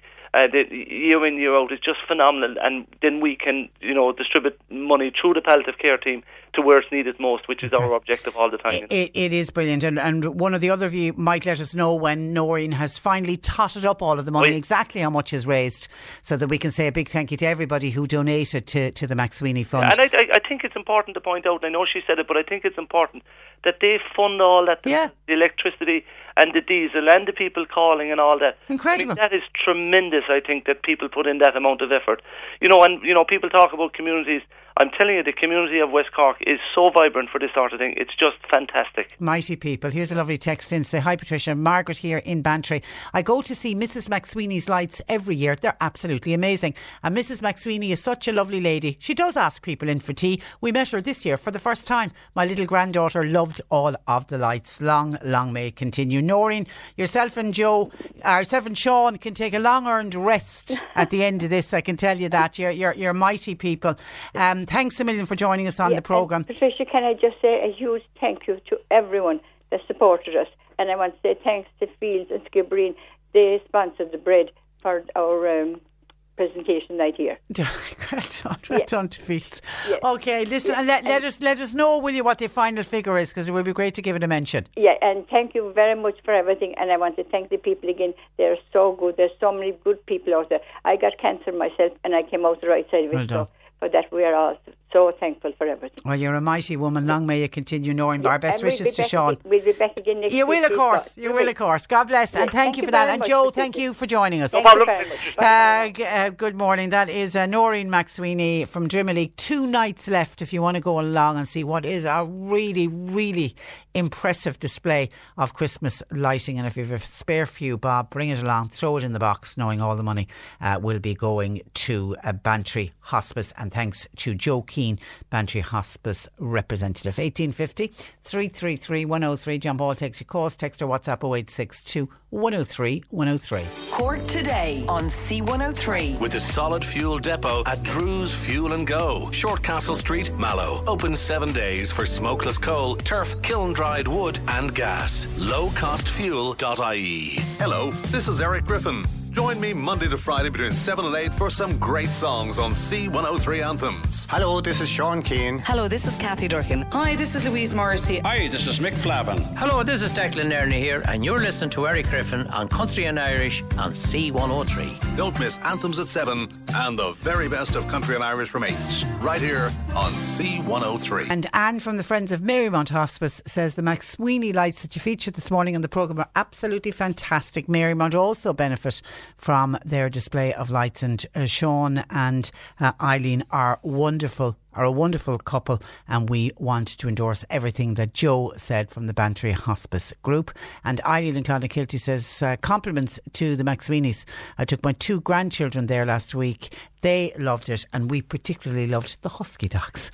Thank you for that. That's from Eileen in Clonakilty. Two more nights left, though, uh, is what uh, Noreen said. There's just two nights left if you want to go along and see the lights tonight and tomorrow. Now, the Cork Sub Aqua Club will be holding its annual Try Dive event on the 15th of January at the Mayfield Sports Complex. So, if you're looking to take up a new hobby for the new year, then this might be just for you. Joining me from the club, the dive officer, and that's uh, John Bennett. Good morning to you, John. Good morning, Patricia, and uh, thank you and all at C103 for the opportunity to promote uh, both the Cork Sub Aqua Club and our upcoming a activity. Well, that's our pleasure. I was unaware until I was reading about this yesterday that there are many health benefits to diving. Talk to me a bit about that first. Okay, so Patricia, there's uh, a lot of health benefits, and I guess we can break it, break it down into two areas. There's the physical benefits, and there's also the, I suppose, mental benefits as well. On, on the physical side, a dive, I can um, tell you that it's a, a real all-body workout. Uh, and you don't actually realise it when you're doing it. It's only afterwards you realise that you've been through a fantastic workout. Um, most people don't associate scuba diving with fitness. However, it's an excellent way to maintain fitness. It can improve blood circulation along with reducing blood pressure. And I guess for me, it's um, an awful lot about the emotional well-being. Diving is a great stress reliever. You know. I've never received a phone call at 20 metres. So you can disconnect from the world. That's a good, that good point. And is diving a popular sport here in Cork? It's a really popular sport in Cork. You know, uh, our club it's, it's 40 years old, and we've currently got 58 members. Uh, these members range from 18 to 70 plus. I'm not going to mention the exact ages. Okay. Uh, a mix of men and women, varied backgrounds, nationalities, religions, and our club's all about diversity and inclusion. And, I guess And I assume because of the wonderful coastline on which we live, many good diving spots off the coast? the most amazing dive spots are based in Cork. And I'm looking at across Europe as well, because both our diversity and also our density of life underwater is phenomenal. Every dive that we go on, we're going to see lobsters, crayfish, jellyfish, sharks, octopus, monkfish, conger eel, spider crab, you name it, we, we have it in the Irish waters. Is it a very social sport? It's amazingly social. You know, um, we've got members from all walks of life. You know, if we just take the S in scuba and, and translate that into, you know, roles that people work in, we've got sous chefs, solicitors, soldiers, surgeons, software engineers, school teachers, and security guards. You know, so we've got so such a wide variety of backgrounds of people, but yet we've all got this common understanding of, of diving and, and passion for diving as well that brings us all together. Is it easy to learn how to dive? Uh, Yeah, you know what? The hardest part is just breathing in and breathing out. Yeah. relaxing. Yeah. You know, uh, an awful lot of people, you know, I have this preconception that you need to be a great swimmer. Yeah. Uh, I don't upset any members in, in our club, but there's not too many great swimmers in our club, I must say. But but that said, we do need a, a minimum amount of water fitness. So you do need to be able to snorkel a certain length. You do need to be able to, you know, not get out of breath when you're doing certain activities. And, hmm. you know, actually next week we're going to do, do a water fitness test as well to ensure that everyone is up to speed before they go diving. Because health and safety is our number one priority. Yeah, I'm assuming like a level of confidence in the water is what you'd need. You need a level of confidence, not a huge amount, but actually scuba diving actually helps to increase that confidence Yeah, as yeah, well. yeah. If, if you aren't confident right now out of your own depth, you know. And John, what about the cost? Is is, is diving equipment expensive? So it, the, I suppose when it comes to the club, there's a huge amount of second-hand gear that's available. Okay. Um, but I wouldn't be rushing into, you know, looking at putting all the gear together if you are a brand new member. There's so many members in our club that are great for advice, and I want to give a shout out to John Chambers as well in the Cork Dive Centre, who's who's great for advice as well. Um, you know, we're a not-for-profit organisation, so our fees are kept to minimum. Um, our insurance obviously is, is quite important, and that's with the Irish Underwater Council, the national governing body for um, underwater sports in Ireland, and we need to have that insurance at a minimum. Our fees are quite low, you know, 250 euros for the year is the maximum. If you're a family, it reduces, or if there's a couple there, that can re- reduce as well. Uh, and the equipment side of things, no one's going to buy the equipment ne- next week. It's a case of we will loan our existing equipment to people who want to try to dive. Yeah, until They're you going to get the- decide if this is for you or not. Exactly. But I guarantee you that no one will forget their first experience of breathing underwater. Now, tell me what happens at a try dive event. It's on in the Mayfield Sports Complex. Right. So at the Mayfield Sports Complex, um, you know, we use them every single year for our try dive night. People turn up, they register. There's no fees involved, but they do need to bring a, a togs and a towel. And once they've got them, we're going to take care of everything else. We're going to bring the fins, the masks, the snorkels, the tanks, the regulators, all the equipment that's required, and we will give one-to-one instruction. Plus, we'll introduce it to all the members of the club. So Dave Reardon is our dive officer, and he's going to be the gentleman running the show. And I guess now's the time to give you a call to action. So, you know, if anyone is interested, please email Dave Reardon. His email address is reardon.d at mac.com. But, Patricia, we also have a Facebook uh, site as well, and it's facebook.com forward slash cork.subaqua. And all the details are on that as well. Okay, because obviously if you want numbers. You don't just want people simply turning up on the night. Exactly. It'd Yeah, be great yeah. to gauge the numbers a bit better. Okay, listen, we wish you uh, happy diving during 2020, John, and thanks a million for joining us on the programme. Thank you, Patricia, for Good the morning. opportunity to speak again. Good morning. Good morning to you. Bye bye. John Bennett there, dive officer with the Cork Sub Aqua Club. You're listening to Cork Today on replay. Phone and text lines are currently closed. Margaret in Dunmanway said there is a fantastic show of lights by Chrissy and Michael in Kilbarry. In, uh, outside Dunmanway, it would take your breath away to see them. Also, there's one. I don't know if they're still. If anyone can let, let me know, Chrissy and Michael in Kilbarry, are their lights still lighting? Because the McSweeney's are on for the next two nights, and then they're taken down, and we won't see them again until Christmas of 2020. Margaret in Dunmanway also says the the library window is outstanding the 12 days of Christmas were knitted by the local knitting club. Uh, I swear to God, the, the some of those knitting clubs are incredible. The talent. If anyone can get a picture of that into us, I take it it's the library in Dunmanway, the local knitting group have knit the 12 days of Christmas. If anyone can get a photograph of that into us, I would love to see it. And somebody else was on to say, Patricia, where did you see the McSweeney's lights display? Is it on Facebook? It's not on Facebook. I'll tell you where I saw it yesterday when I was just doing some research when I knew that Noreen and Joe was coming onto the programme today. Uh, if you go on to YouTube and just put in McSweeney's League Christmas lights, it comes up. Now, it's from a number of years ago. It's not from this year, but it just gives you uh, an understanding of the amount of work that the McSweeney's do. And they're just one of many, many families. I know there's some fantastic families doing incredible lighting of their homes and gardens and have done it this year for charity. And it's wonderful to see and long, long may it continue. Let me quickly take a look at some of your calls and texts coming into the programme. Michael Welton has wants, wants me to give a mention that the dancing classes are not returning this week, but they will be back next week. He had intended running them tonight, but he's decided to postpone it until next week at all of the usual venues. If you're planning on going social dancing and waiting for the classes, you got to wait until next week. Sheila says, Many thanks for suggesting Dettol mould and mildew. It's magic. Happy New Year. Many happy returns, Sheila. We spoke about that before Christmas. It is one of my go to products. I swear by the stuff. I think it is brilliant. I know everyone doesn't like the smell of it, but if you need to get rid of mould or mildew in your bathroom or anywhere in the house, it is the only product that 100% does exactly what it says on the tin. It really is incredible. Okay, people are talking about the RIC and the commemoration, the state's commemoration of the Royal Irish Constabulary and the Dublin Metropolitan Police, with the politicians from all over the country now planning to boycott, and that list continues. It got kicked off with the Mayor of Clare, Cathal Crowe. He certainly was the first person I heard who says he wasn't going to go along to this commemoration and he says it was a betrayal of those who fought for freedom.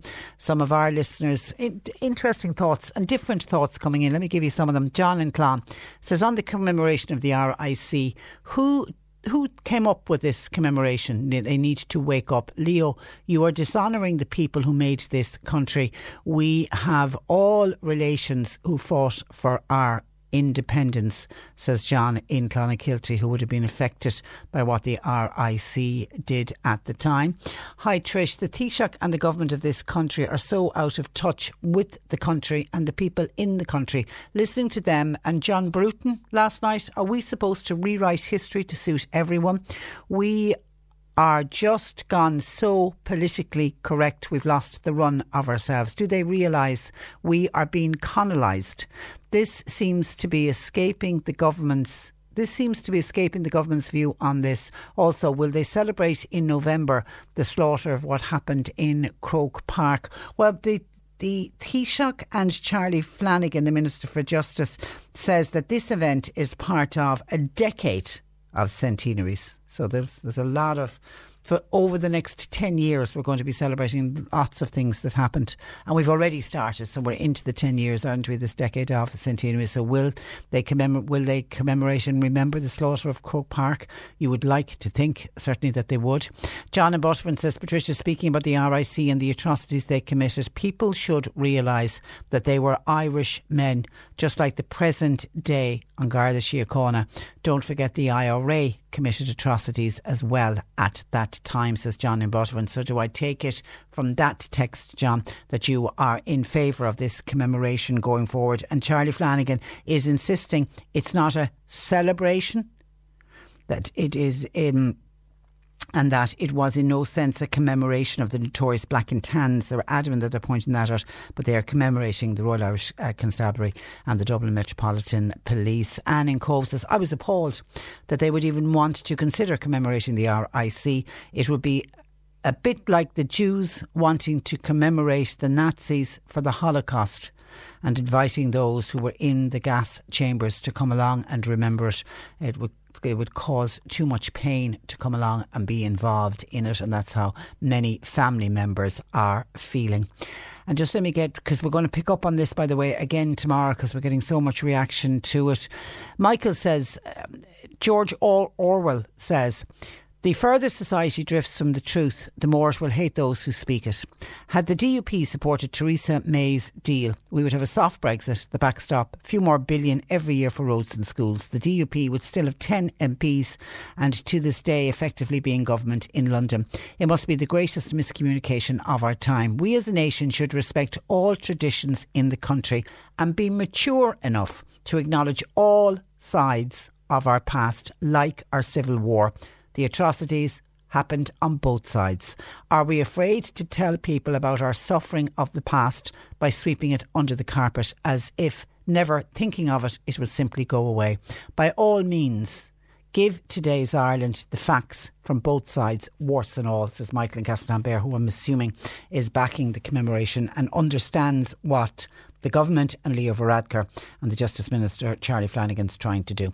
Okay, let me park that for a moment because I say we will be returning to it uh, tomorrow. 1850 333 103. Some of your calls coming in about Christmas gifts from employers. Here's two really interesting WhatsApps. The first one in says, Morning, Patricia. Profits and businesses increased substantially when employees feel that their efforts are appreciated. One of my family's employer went above and beyond to reward his staff with an amazing Christmas dinner and accommodation in a city hotel for the night of the Christmas party. They then each received a huge hamper filled with amazing quality of luxury good, goods that also included a very generous voucher. Needless to say, he's running a very successful business with his staff knowing that their efforts are always rewarded. Another family member didn't even get a smile from his employer. And it makes me wonder how dedicated his staff will be for this coming year.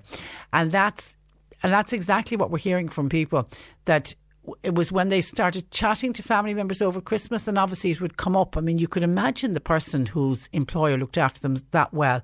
Christmas night out, overnight accommodation, Christmas dinner, and then they all, as they pack up to go home, this luxury hamper and inside a very generous voucher.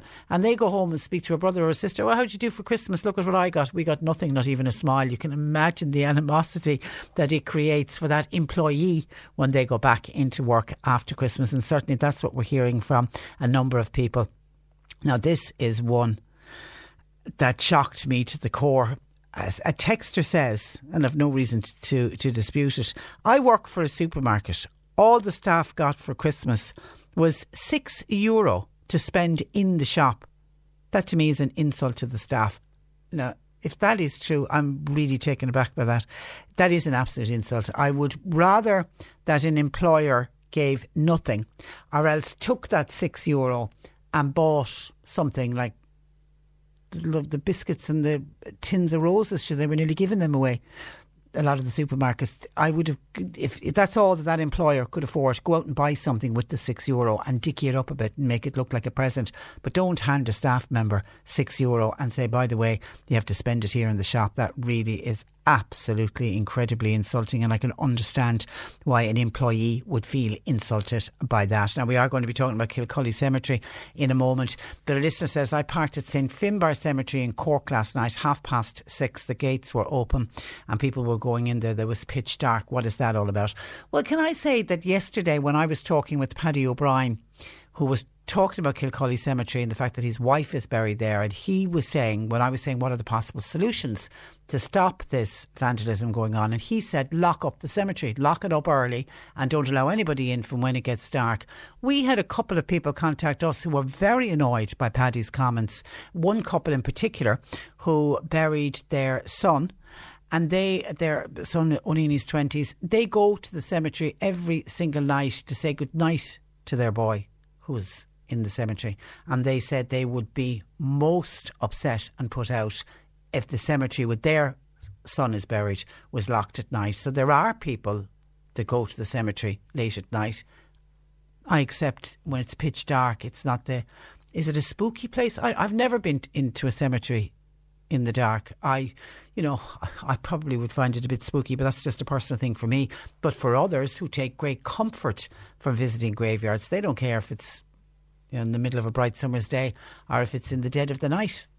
They want to go and be with their loved one, and that's what they feel their loved one. That's where they feel closest. I'm assuming to their loved one, so they will go at night. But yeah, I can understand where you're coming from when you say you can't understand why people do it. But I also can understand it from the people who do take great, great comfort from visiting their loved ones and by going into the cemeteries, even if it is uh, very late at night. Uh, 1850 333 103. We were talking about scams earlier on. Remember that? And somebody had sent us on a list of scams that seem to be doing the rounds today.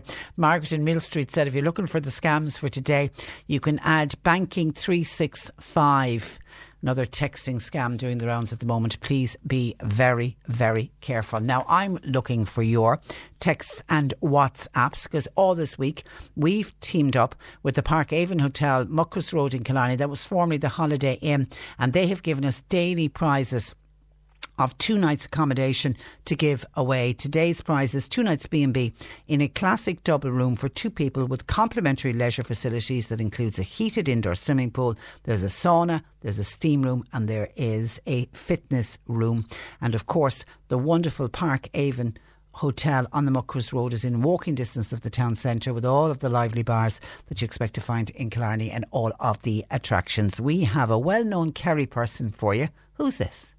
So this is just something I wanted to do to give something back at home and to try and raise the standards, the level of facilities, the resources, so that you can raise the level of preparation for club players. Okay, who is that? What well known Kerry person is that?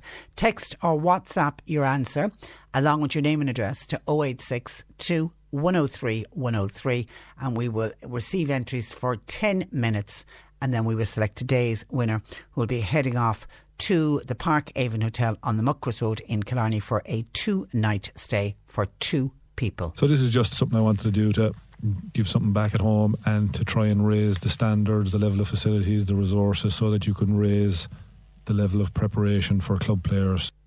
Okay, get texting on that. And actually, just for fear that I'm, I miss these texts, there's a number of texts in saying, Patricia, you mentioned a product that removes mild mold and mildew. What was it? We're back again to where we were for Christmas. The product that we spoke about before Christmas that I swear by, and so do a lot of the listeners here. It's called Dettol mold and mildew, and it's in a green bottle, and it's available in all of the supermarkets. Well, it's available in Dunnes and Tesco and in SuperValu for sure. Don't think it's available in the German retailers, but certainly all of the other supermarkets. It's available. Uh, Dettol, Dettol, mold and mildew remover, and as Sheila one of our listeners this morning said it works like magic. The C103 Cork Diary. With Cork County Council, supporting businesses, supporting communities, serving Cork. Visit corkcoco.ie. Dunmanway Further Education and Training Centre, they are holding an open day today. It's on now until 2 o'clock this afternoon and again tonight between 7 and 8 pm. Test Kanturk Bingo will resume at the Edel Quinn Hall tomorrow night, uh, Wednesday at half past eight. The usual bus routes will apply as a five euro charge per person using the, bus transport, and the jackpot will stand at 3,200 euro. Operation Transformation Boherbue, they're starting tomorrow, Wednesday, and every Wednesday night for seven weeks in the Pierce Memorial Hall. Registration and weigh-in is tomorrow night at seven. Walk starts at eight on the footpaths around Boherbue and the fee for Operation Transformation in Boherbue is just 30 euro. There will be a one day Safe Talk in Bantry in the Drumlee Resource Centre. It's on Friday morning from 10am to 1pm. Admission is free, but you do need to register at 028 40402. And a meeting will be held in Drumtariff Parish Hall on this day week with a view to setting up a committee to organise the centenary commemoration of the Clonbanin ambush which took place on the 5th of March 1921. All are very welcome. Cork today on C103. With a solid fuel depot at Drew's Fuel and Go, Shortcastle Street, Mallow, smokeless coal, turf, gas, and kiln dried wood. Open late seven days. Lowcostfuel.ie. This is the Cork Today replay on C103. Now, yesterday we heard about smashed headstones and statues knocked over in St Catherine's Cemetery in Kilcully that has led to a Garda investigation, a public meeting to see what can be done about this reckless act of vandalism will be held next Saturday at the Commons Inn. And joining me with his reaction is local Fianna Fáil councillor uh, Ken O'Flynn. Uh, good afternoon to you, Ken. Good afternoon, Patricia, and, and Happy New Year to um. Many happy returns. Did you go to the cemetery yourself to take a look at the carnage? I'd say, you know, I've, I've been up there. Um, I was up there this morning as well, actually, because I have family buried there. Um, we have friends buried there. We have we have um, supporters whose loved ones are have passed away and are, are buried there as well. You know, uh, and yeah, I could see the carnage, and it, and that's the correct word to use. It was absolute carnage. It was an absolute disgrace what went on there. Now, there's several rumours uh, in, in, in the media at the moment. As I understand it, and speaking to Gardaí, it isn't anything to do with family feuds or anything like that. It's just to do with the it's a fact that it was it was just pure and utter vandalism. And, You know, and as well, I- I- I- and it- I- I- you know. I also think it doesn't help to speculate uh, because I, I did hear rumours with people saying, "Oh, it was a family feud" and all that. That doesn't help, and that just completely distracts. Yeah, it does. And, and you know, the reality is that there's a lot of people out there, and I spoke to people this morning and last night on the phone, late last night actually on the phone, that are just upset about it and that are perturbed about it, and that it's not the first time that things like this have happened, you know, with either reeds being stolen off graves, um, statues being broken, um, eternal lights being broken or moved and things like that. And that's very, very upsetting. I spoke to a couple t- today um, who have a child buried in a different graveyard and they were telling me their experiences of antisocial behaviour and vandalism and cans and, and, uh, and beer cans being left on the, on the grave, etc., you know.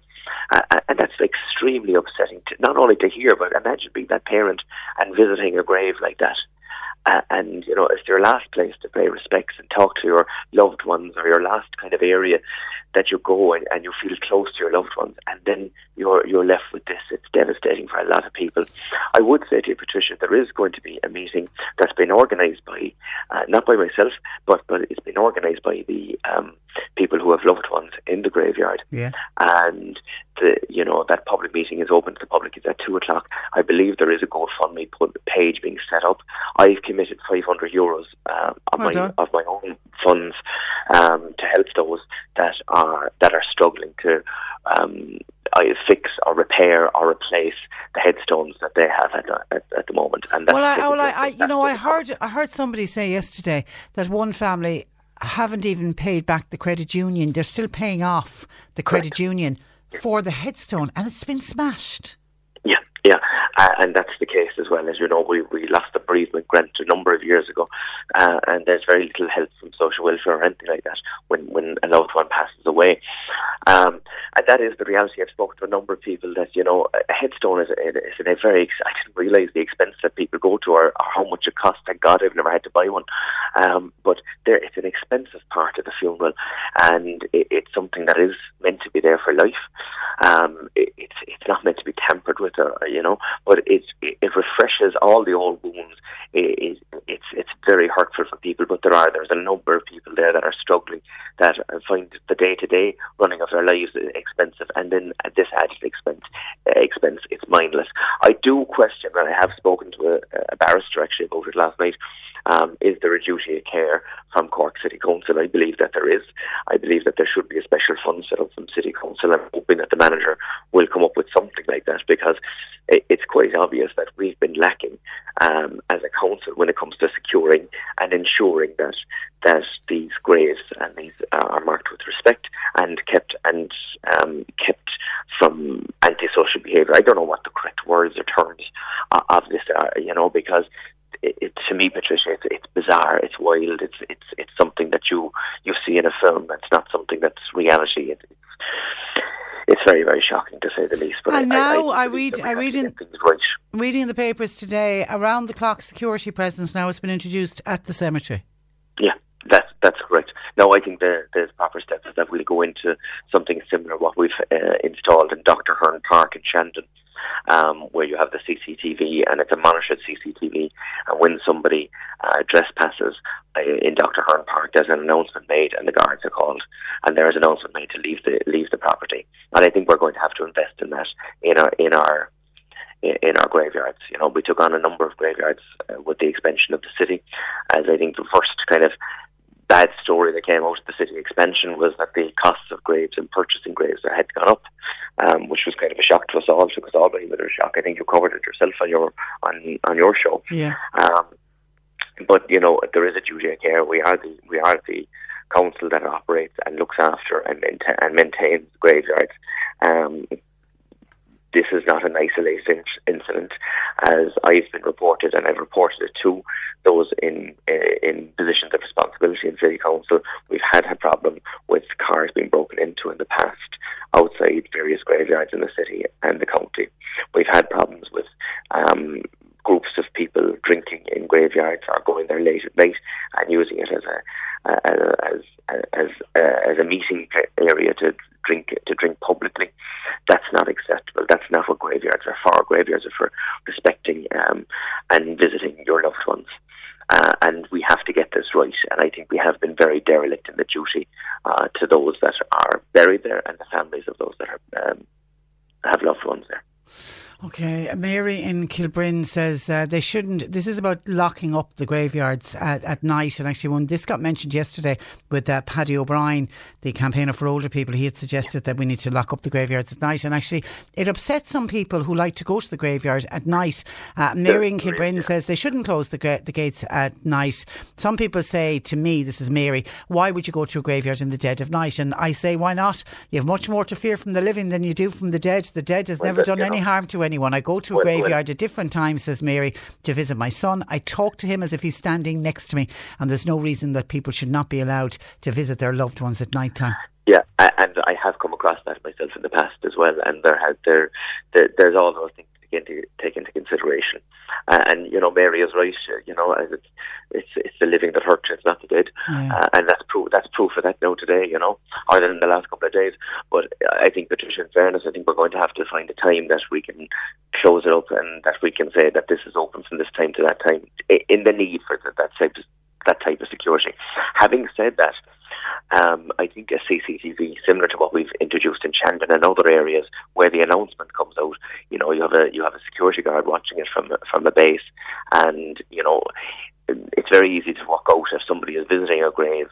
Uh, talking to their their, their Loved child, one, yeah, or if it's somebody there for, yeah. if it's somebody that's there for, for the wrong reason. Yeah, yeah. Okay, so this meeting is going ahead Two o'clock. two o'clock Commons Inn on, on, on Saturday afternoon, and, and hopefully families uh, who need a bit of a dig out financially to get their uh, headstone either fixed or in some cases they're they're they're smashed beyond repair. I'm told, Ken. They, they are. There, there's there's one or two pieces there that are in smithereens. that Oh, have done unreal, it unreal. you know. All right, listen, we appreciate uh, that, Ken. Thank you for that.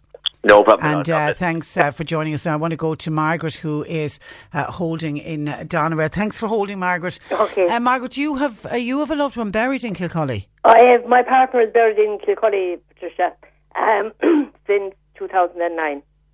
And I tell you, when I heard that um, the other day, like my stomach, like it just turned over because I'm I'm living in Donovan now, so it's a long way away. But two friends of mine went over, and I was trying to explain to them where it was. We were FaceTiming to see where the grave was, and it's okay. It's it's the headstone is fine. But what I, I find about like all the talk about the last couple of days is like it is a council graveyard and it's well well looked after. I mean I have to compliment the, the, the council on the way they keep the grave you know the graveyard. I mean the grass is cut, the flowers, the bedding over there, the like there's barrels outside for waste if you want to bring out if you're bringing out something you don't have to bring it home. There's barrels there for recycling, you know, out Well right outside the graveyard. And like I don't see why, like, the, the you know, people are blaming the guards, people are blaming the, the, the council. The only people to blame are the people that went in and smashed those headstones. Yeah. They're the only people to blame. There is nobody else to blame. You know, and locking a graveyard, uh, it was the first time I ever went into a graveyard in 2009, um, and I did go at night. It, like, not night, night, but like, um, say, 7 or 8 o'clock.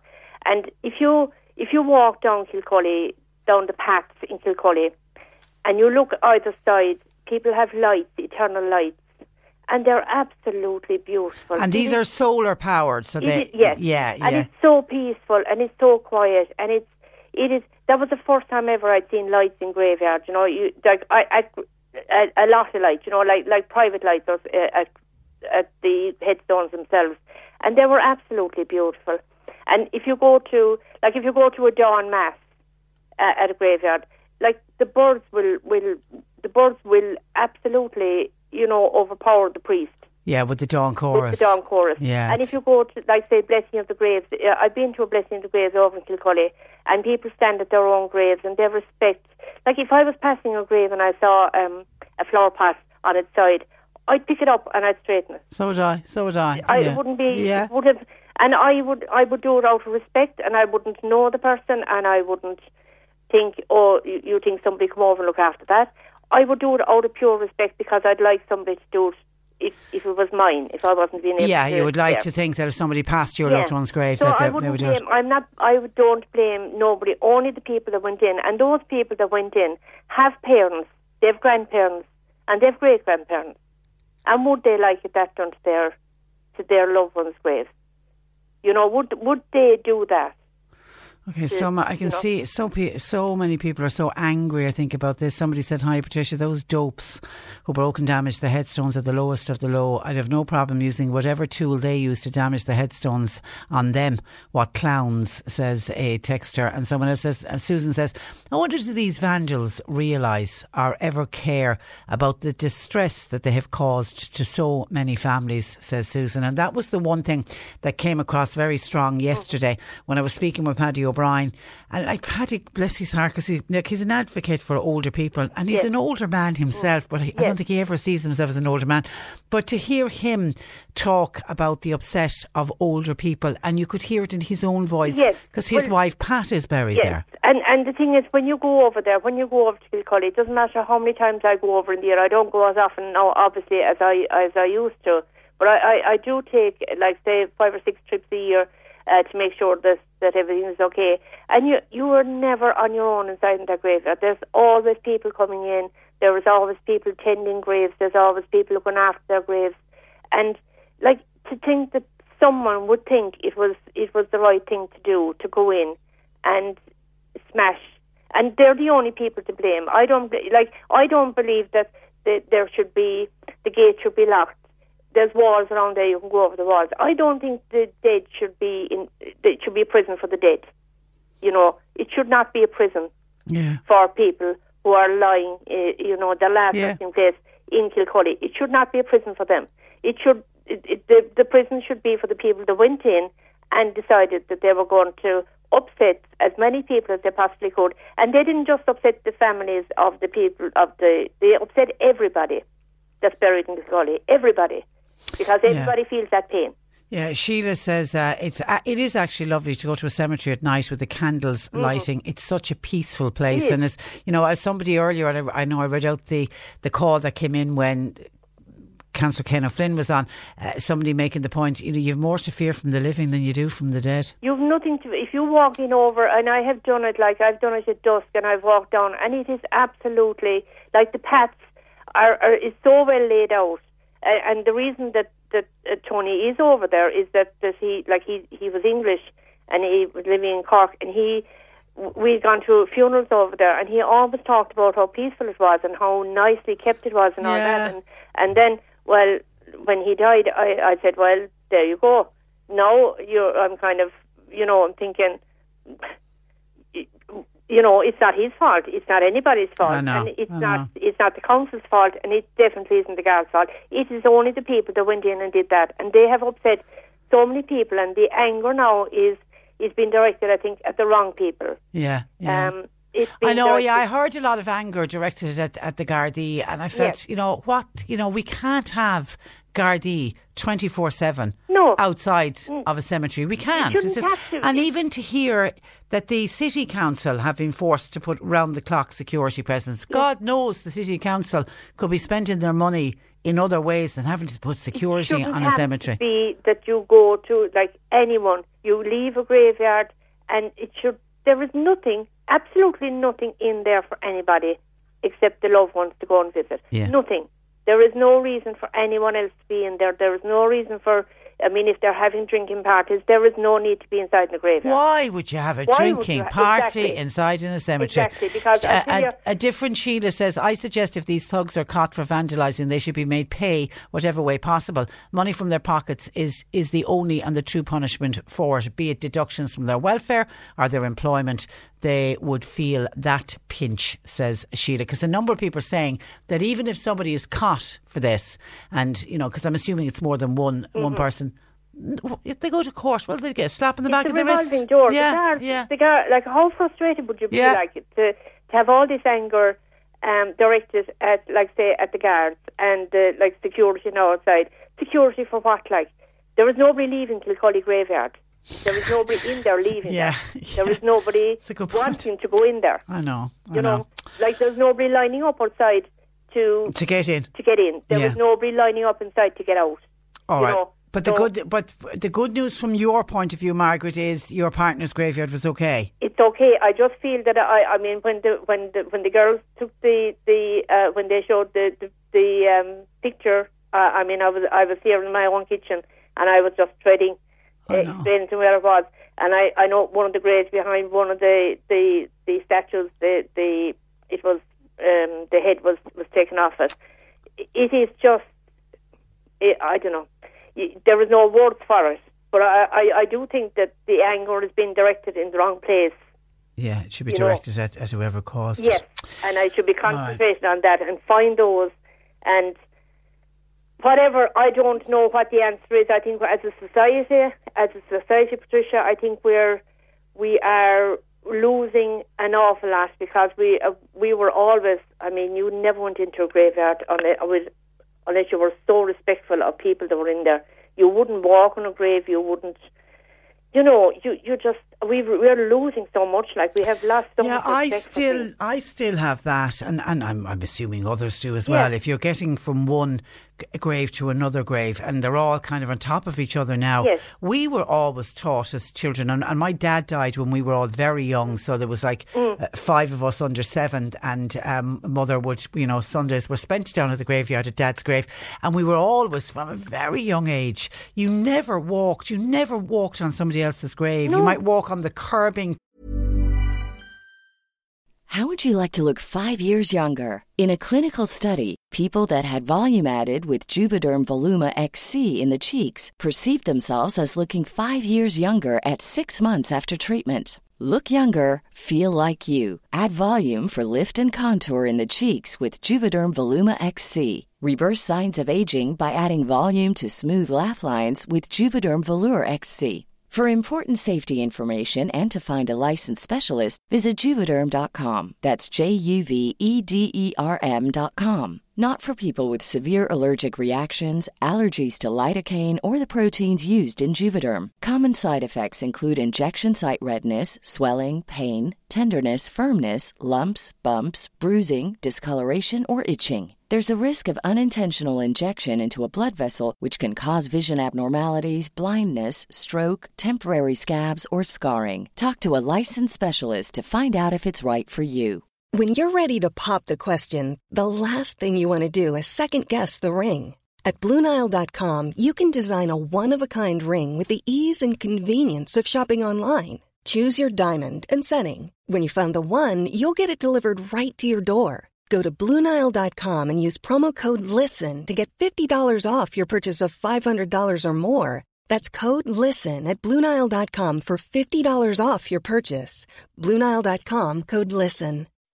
When you make decisions for your company, you look for the no brainers. If you have a lot of mailing to do, stamps.com is the ultimate no brainer. Use the stamps.com mobile app to mail everything you need to keep your business running with up to 89% off USPS and UPS. Make the same no brainer decision as over 1 million other businesses with stamps.com. Use code PROGRAM for a special offer. That's stamps.com code PROGRAM.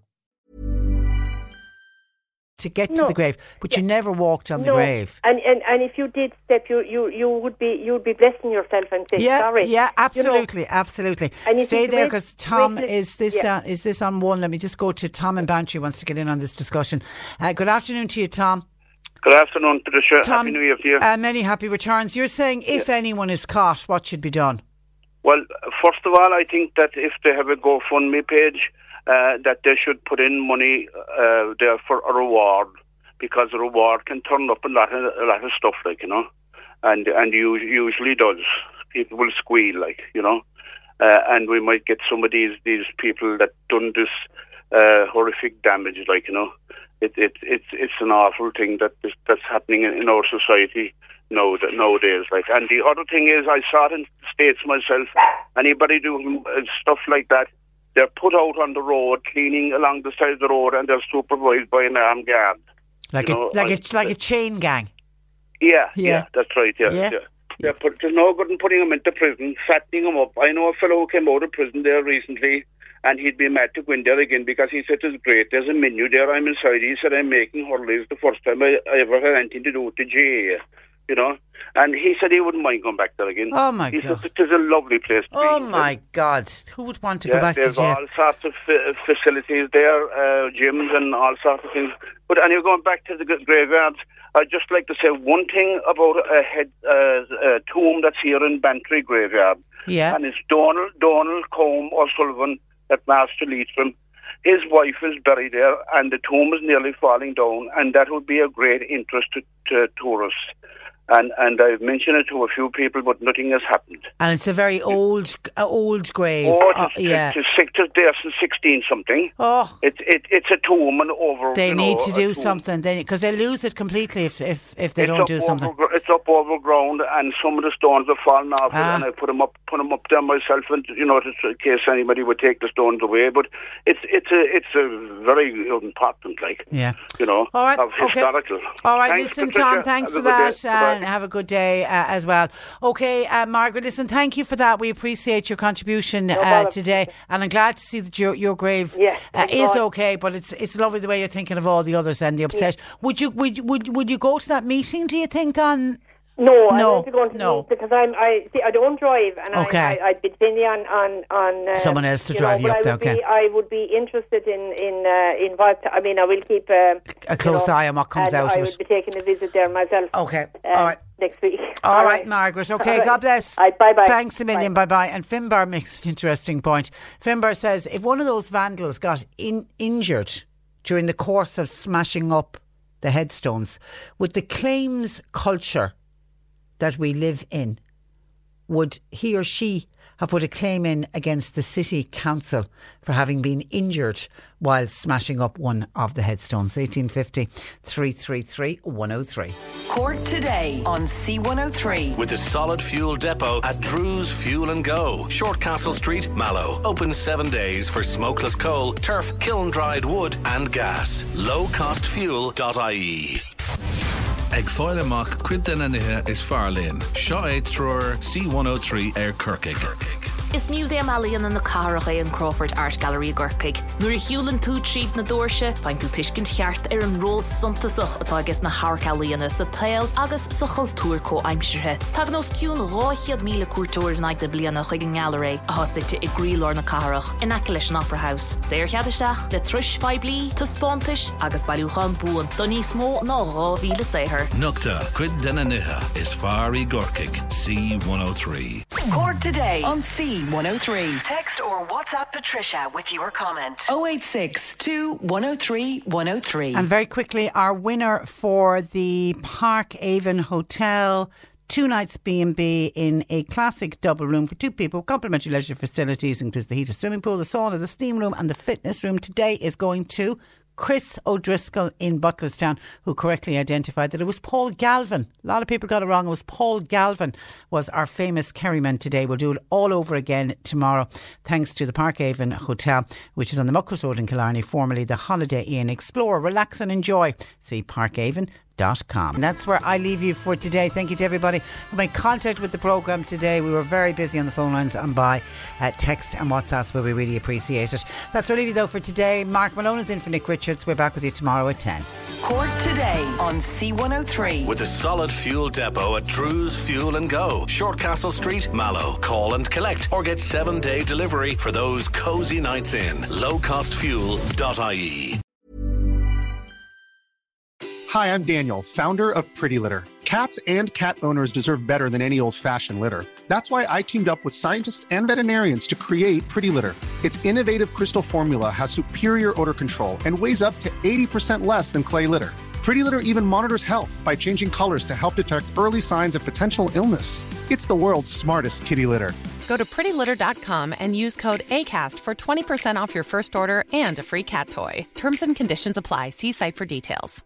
The secret to visibly firmer, summer ready skin is here. Osea's number one best selling Undaria Algae Body Oil. Clinically proven to instantly improve skin elasticity and transform dull, dry skin to silky, soft, and unbelievably glowing. Rich yet never greasy, Undaria Algae Body Oil is formulated with sustainably sourced seaweed to help replenish the skin's moisture barrier and seven nourishing active botanical oils for results you can see and feel all over. The best part? Its signature scent. A blend of freshly squeezed grapefruit, cypress, and mango mandarin transports you to sun kissed summer days. This all natural scent is unforgettable. Everything Osea makes is clean, vegan, cruelty free, and climate neutral certified, so you never have to choose between your values and your best skin. Get healthy, glowing skin for summer with clean vegan skincare from Osea. Get 10% off your first order site wide with code GLOW at OseaMalibu.com. That's O S E A Malibu.com code GLOW.